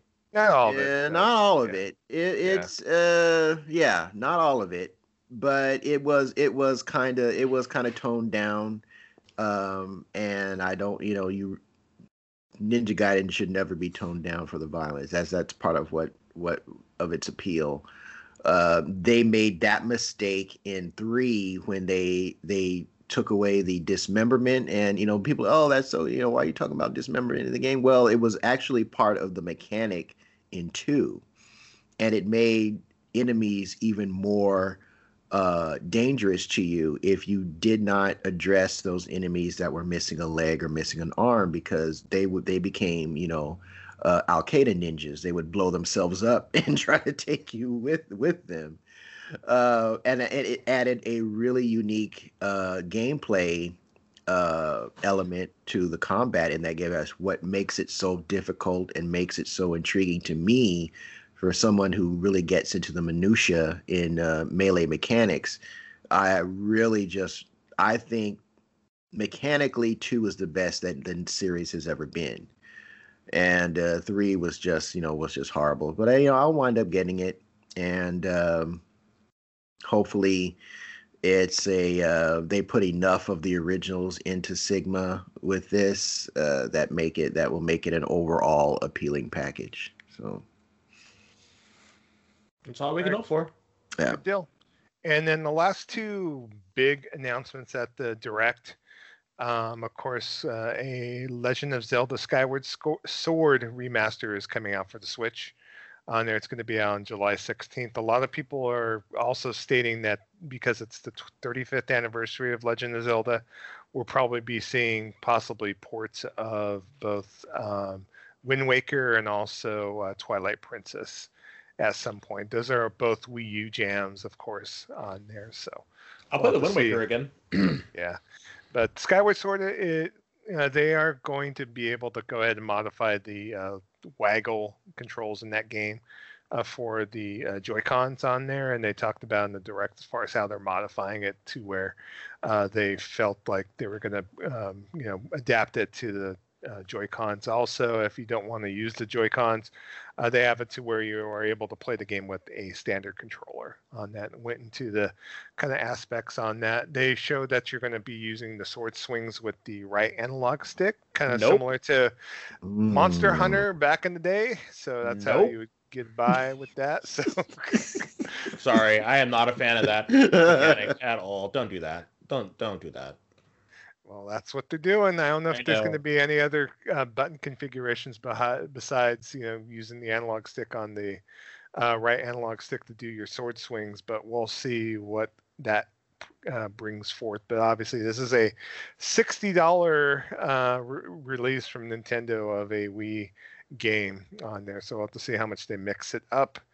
And then they announced at the end of the direct Splatoon 3. So it looks, from what the trailer showed, a lot of uh, um, gameplay aspects. Looks like it's prettier than the prior game in the series. It looks like there might be a lot more uh, in between the uh, matches as far as world building and that kind of thing. I love the character design. I love the art and the music in this game.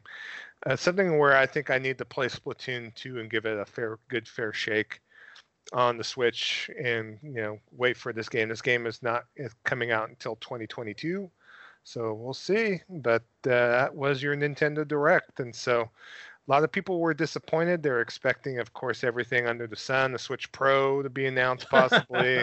Mm. uh, more information on Legend of Zelda Breath of the Wild 2, which was um, acknowledged, but said that we'll have information later on in the year, which basically means it's not coming out this year. Too bad, so sad. so I'm real. I'm really thinking they're gating some games, uh, possibly for a Switch Pro or the next system that's coming on there. I think you're going to see like Breath of the Wild 2 maybe have a Switch and a Switch Pro, Switch HD, whatever you want to call it, like uh, a dual release along with whatever they're planning on doing with Metroid, along with maybe other some other surprise announcements as well on there. What overall, what's your guys' impression of this direct? Good, bad, indifferent, great. I thought Uh, it was just wanted- good. Yeah, it was fine. Good deal. I thought it was good because it's the first time that they had a full blown, like almost Direct. an hour long direct, and uh, even with the shadow drops they did, I, I'm, you know, to, to me, Nintendo Direct's almost like almost a mini E3 in a way because Nintendo gets to announce games that are multi-plats, even though they are not saying, "Hey, this is also for the Xbox and PS4." you know, so it's like Mhm. but you know you, you do enough in, uh, internet sleuthing and you know that uh, these games are announced for other platforms besides nintendo so Yep. You you gotta know wait for that. because me being a low res hater over here but you know And and I want to say that Nintendo said that they did not have a, a Switch HD in development. They, No. I, I want to say that they they they did mention that. they it- did not comment on rumors or speculation there's still they don't do that. No, there there was a there was I was if I'd have, if I'd have been prudent, I would have uh, clipped it and put it put that in the in the outline. They told some outlet uh, that they were having an interview with. It was in it was a Japanese uh, media company, and they said that they do not have a Switch HD in development at this time. So they and I remember seeing that this this just like literally like a couple days ago. gotcha Yeah. yeah you know uh, i think uh, i think i found the article you're referencing because you placed it in the discord but uh, uh, this came from nintendo president uh, Shuntaro Furukawa and he mentioned the fact that uh, they are always developing new hardware in a research and development phase but the company will not release a new console until it can deliver something unique and meaningful that's what Mhm. they made a Wow. So that Well, says no Switch Pro. Yeah. pretty much. Furu, kinda what it Furu, is. Furukawa said that Nintendo's goal is to propose new forms of entertainment. So, so we'll see. I mean, they they've had noted, um, you know, and he also stated we always we always say that we are in the middle of Switch's life cycle, and since one piece of hardware can be used to play both stationary and portable games, we can offer a wide variety of software for this purpose. The life cycle can still be extended. So. Mhm.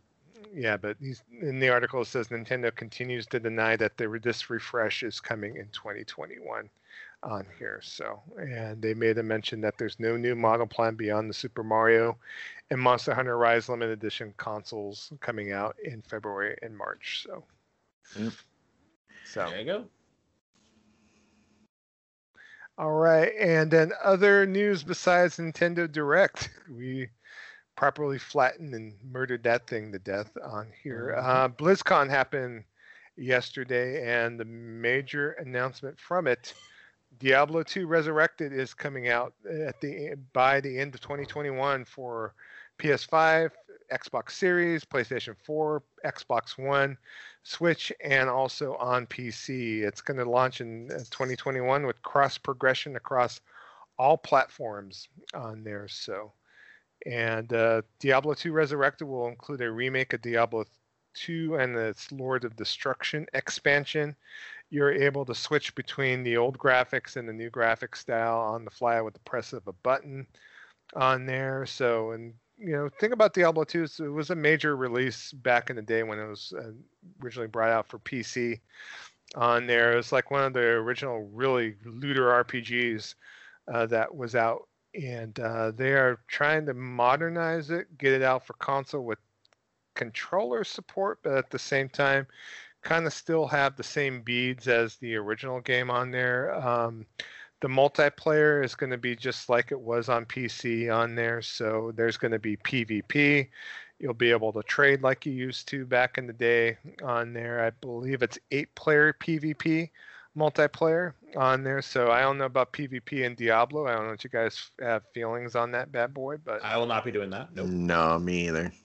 Yeah. I want to play it though. Don't get me wrong. I, I really want to play the new Diablo. I think it's gonna be I think it's gonna be fun. I've never I've only played Diablo 2 once, and it was at your house, Joe. Um, on on one of your old computers, you had it, and I was like, "Oh, what's this?" And so I, and so you you you you you you know turned it on, and I played through the first round, or like just kind of seeing how it was, and that was kind of it. It was it was really kind of cool. I thought it was Yeah, I, I never played it myself. Uh, so it's something. This is one of the games my ex-wife Yeah, used to be a yeah. fervent fan of, and uh, you know, I take it from me. I I don't like in that genre with mouse and keyboard, even though it's Nope. like it's heresy her- heresy not to say that mouse and keyboard is I like do not like know, mouse and keyboard either. So yeah. So I think controller with Diablo three is just like awesome. So I'm looking forward to playing it on controller as well. and it looks damn good too.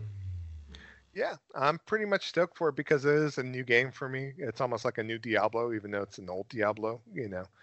And so we'll have to see, but I'm pretty excited for it. I'll be picking it up on PlayStation 5. I know a lot of people were commenting that that game being on Switch is like almost like, you know, might as well just end it right now because that's where they're going to be addicted and playing hundreds and hundreds of hours on. So on the Switch though.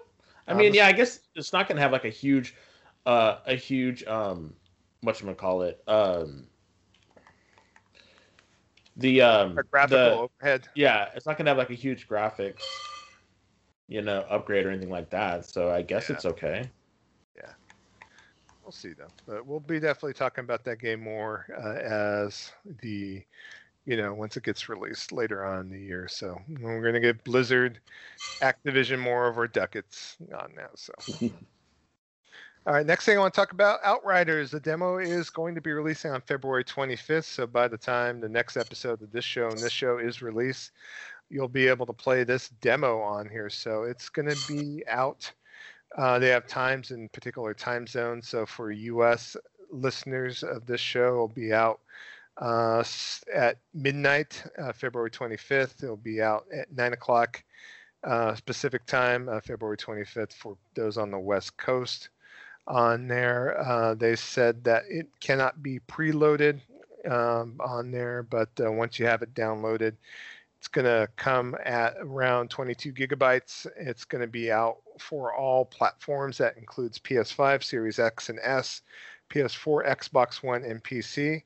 There is a beta version of crossplay with the demo, but you're going to have to opt into it by going into the settings and selecting it. Uh, there is not going to be any time limit for you to be able to play the demo, so you're able to play the demo as long as you want. Uh, the demo is going to include a prologue and the opening chapter of the game. And you can play as all four classes. So, Desmond, Shut up. but you are capped at level seven and progress until world tier five. And progress will transfer as long as your demo progress. How dare you?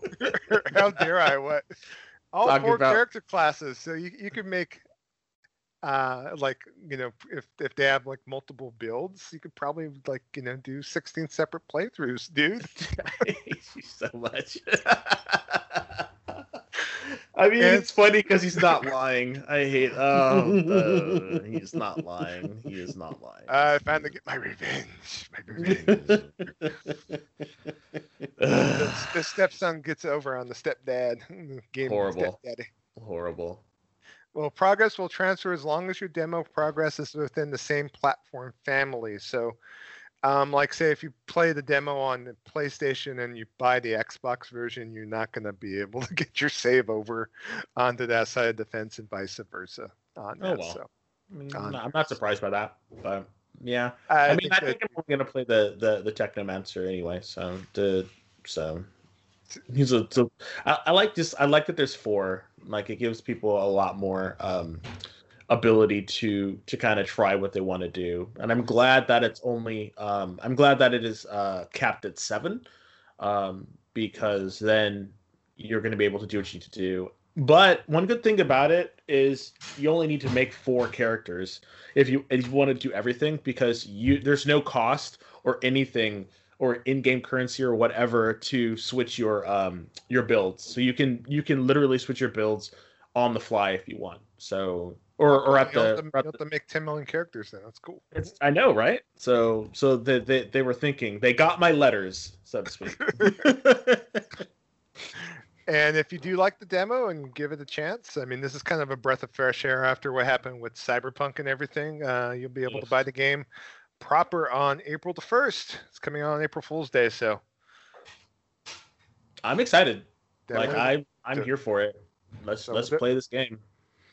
Yeah, if you want to play, it, let us know. We'll put something up in the Discord. Maybe we'll do a game night and uh, we'll play with you guys, whatever platforms you want to play it on, of course. Uh, you know, whether it's PC or um, PlayStation or Xbox. So, so definitely let us know on there. So, and uh, Kev, I know you had a story you want to talk about, and then I could rest my weary throat here. So, All right, so like real quick, um, just like on the console space, uh, GPUs are are hard and difficult to come by.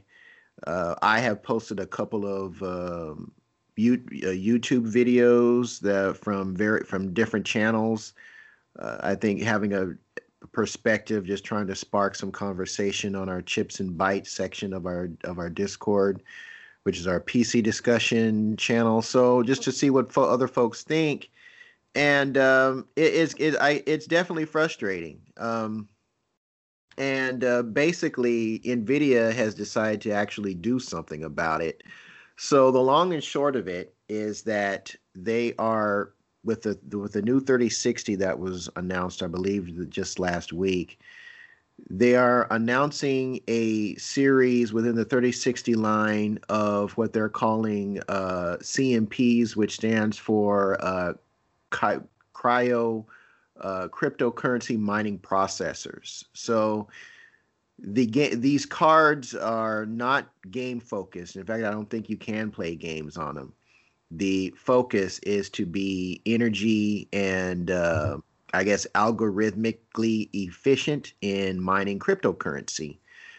Hopefully, this taking the edge off of those who are to have been uh, beating their heads against their keyboards trying to secure one of these new GPUs. Um, uh, no word on from AMD as whether they're going to follow suit with a similar plan, but uh, Nvidia was the was the first of the uh, graphics, you know, the, the the you know graphics card giants to announce that they are doing something to try and curb the GPU farming that's going on amongst the cryptocurrencies, I cryptocurrencies. So, and you know, the I read look getting gathering information on that has really kind of and I'm sitting here and I'm and I, I just kind of look just thinking about my area, my space uh, as a gamer in 2020.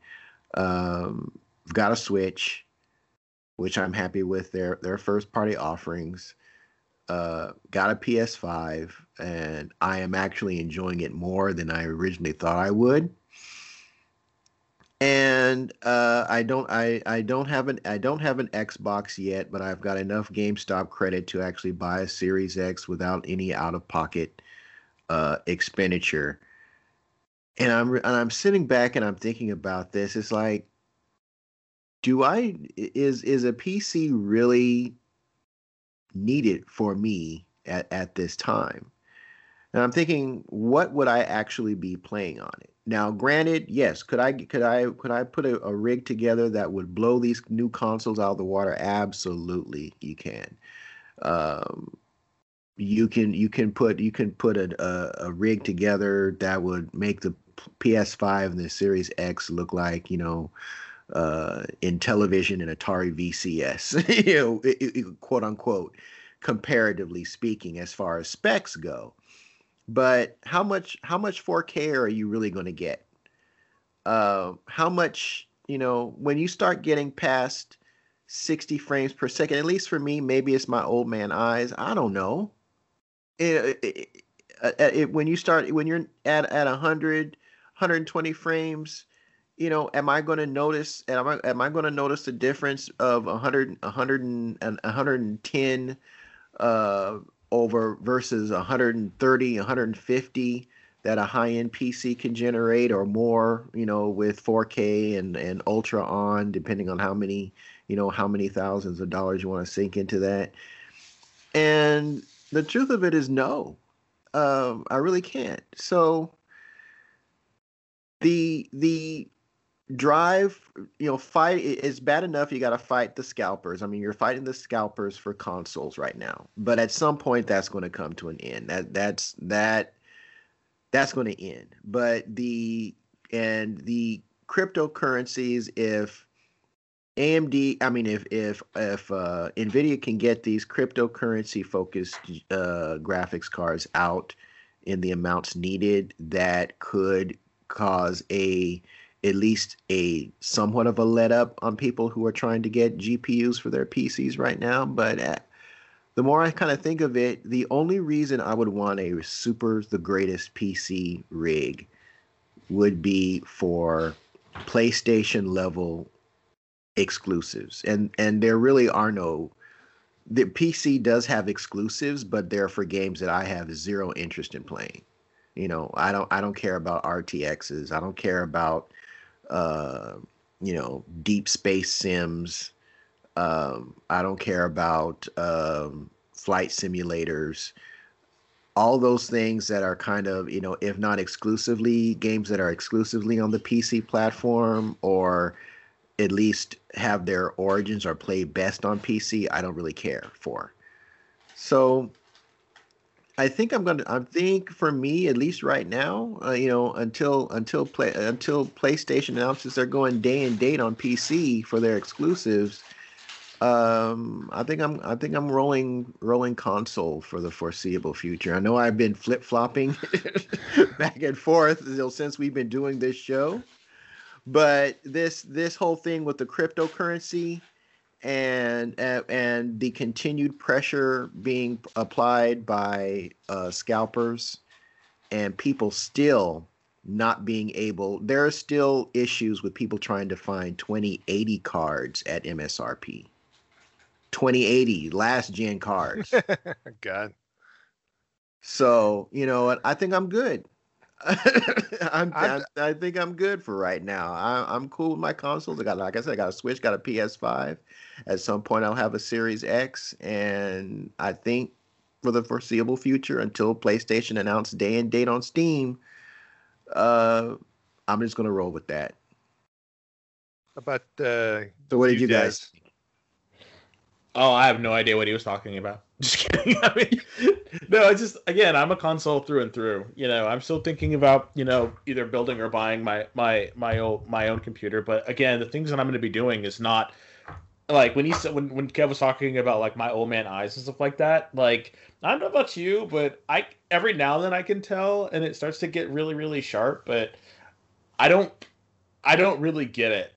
So so I'm fine. I I for me when I'm gonna get it when I'm gonna get like I don't plan on having a a a super hardcore uh, gaming experience. I'm gonna save that for my PS5, and I, the the games I'm gonna be playing on my um on my uh, on on my computer when I get one is going to be you know straight up you know uh probably it's going to sound weird, but probably the um, the the roguelites that are not coming that are not going to be coming to um, to uh, any of the consoles. So that's really where where where I'm going to be for the for the most part. So so for me, it doesn't it doesn't make sense, you know, to to to do all of these super crazy, you know, uh, things because I'm not going to be utilizing it uh, as much as I can. So so that's kind of where I'm at with that. I mean, and I I'm debating about putting another or getting a another computer together, but it's like, you know, what I do on the computer is browse the internet, and uh, I sit at this desk and work 40 hours a week. I don't know if yeah. I want to spend any more time here, even though I got a nice gaming chair, I got some decent speakers, I have a nice computer monitor. I could play 144 hertz, and uh, you know, when I game, I want to sit in front of my 65 inch TV. So, you know, and the games I want to play on Steam are not graphic intensive titles, and so yep. I know, you know, exactly. they just recently announced Metro Exodus remaster coming out for console, but the PC version has ray tracing is required on that one. So it's like you know, if I want to get all cray cray, if there's a game in my wheelhouse that I want to play, you know, like listener of the show Will, his jam is uh, simulators, and so he's playing like you know Microsoft Flight Simulator in VR, and it's like okay, it's like I'm glad that he has something uh, on the PC platform which is so open and so willing that you could pr- probably play any type of genre of game that you wanted to play uh, and still get some enjoyment out of it. So, so to me, to get a uh, you know two thousand, three thousand dollar computer, get a thousand dollar graphics card, not my wheelhouse. You know, if there's a game or genre that I'm gonna play that will utilize that graphical power and it's something that goes above and beyond console, then maybe you know, uh, maybe if the next Monster Hunter is like in the super the greatest mode on PC, where I'm gonna get like tons of additional benefits above and beyond console, then maybe, but I don't think I'm going to get that. I think they're going to make it for the lowest common denominator, which is going to be the PS5 and Series X, and I think that's how things are going to roll. So, uh, you know. And you know a, another thing that really kind of hammered that home. I don't know if you guys have seen the the comparisons of uh, Control no, uh, for PS5 and Series X. I have uh, not. It looks amazing on PS5.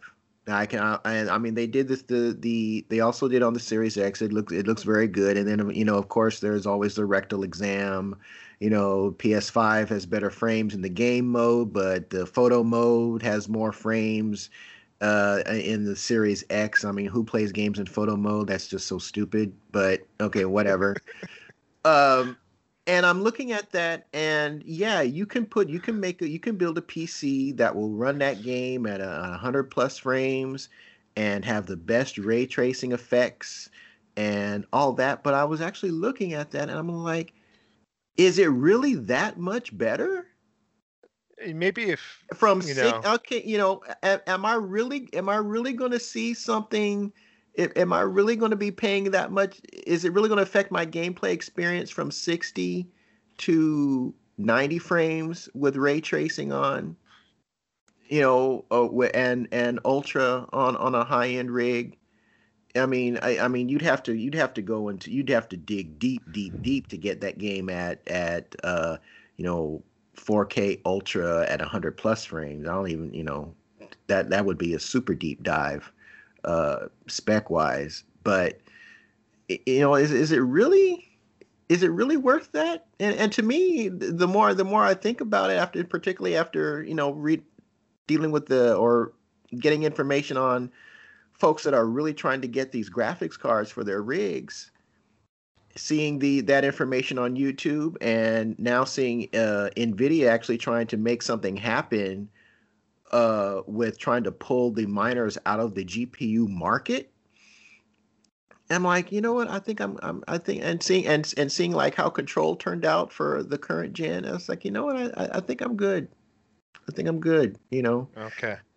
Well, PC fans of this show, if you want to talk about this, if you even want to come on the show to give a counterpoint and let us know how you feel about things, definitely let us know, and we will get you on the show. We will set the terms, and you can tell us all about PC gaming if need be. So, yeah. So, please tell me where I'm wrong. yeah. Yeah. yeah. It's all good discussion. So, uh, so that was my little, my last little thing I wanted to throw into the news. Contact. You can reach our show at gamingvessels at gmail.com. If you've heard something on this show, that you want to respond to, or if you would, in fact, like to be on the show and get your opinions of gaming out to our listeners, you're going to want to send an email to gamingvessels at gmail.com. We have a Twitter feed at Gaming Vessels on Twitter. Individually, we have our social media accounts. I can be found on uh, on uh, uh, Twitter at Shonuff71. That's S H O N U F F, the number 71. PlayStation Network, I am Shonuff7, same spelling with the number 7 at the end. On Xbox, I am Shonuff071, uh, same spelling with 071 at the end. Uh, and I forgot to get my, my Nintendo Switch number, so I will try to have that next week. And on Steam, I am Shonuff71, same spelling as originally. So, Dez, where can folks get a hold of you at, man?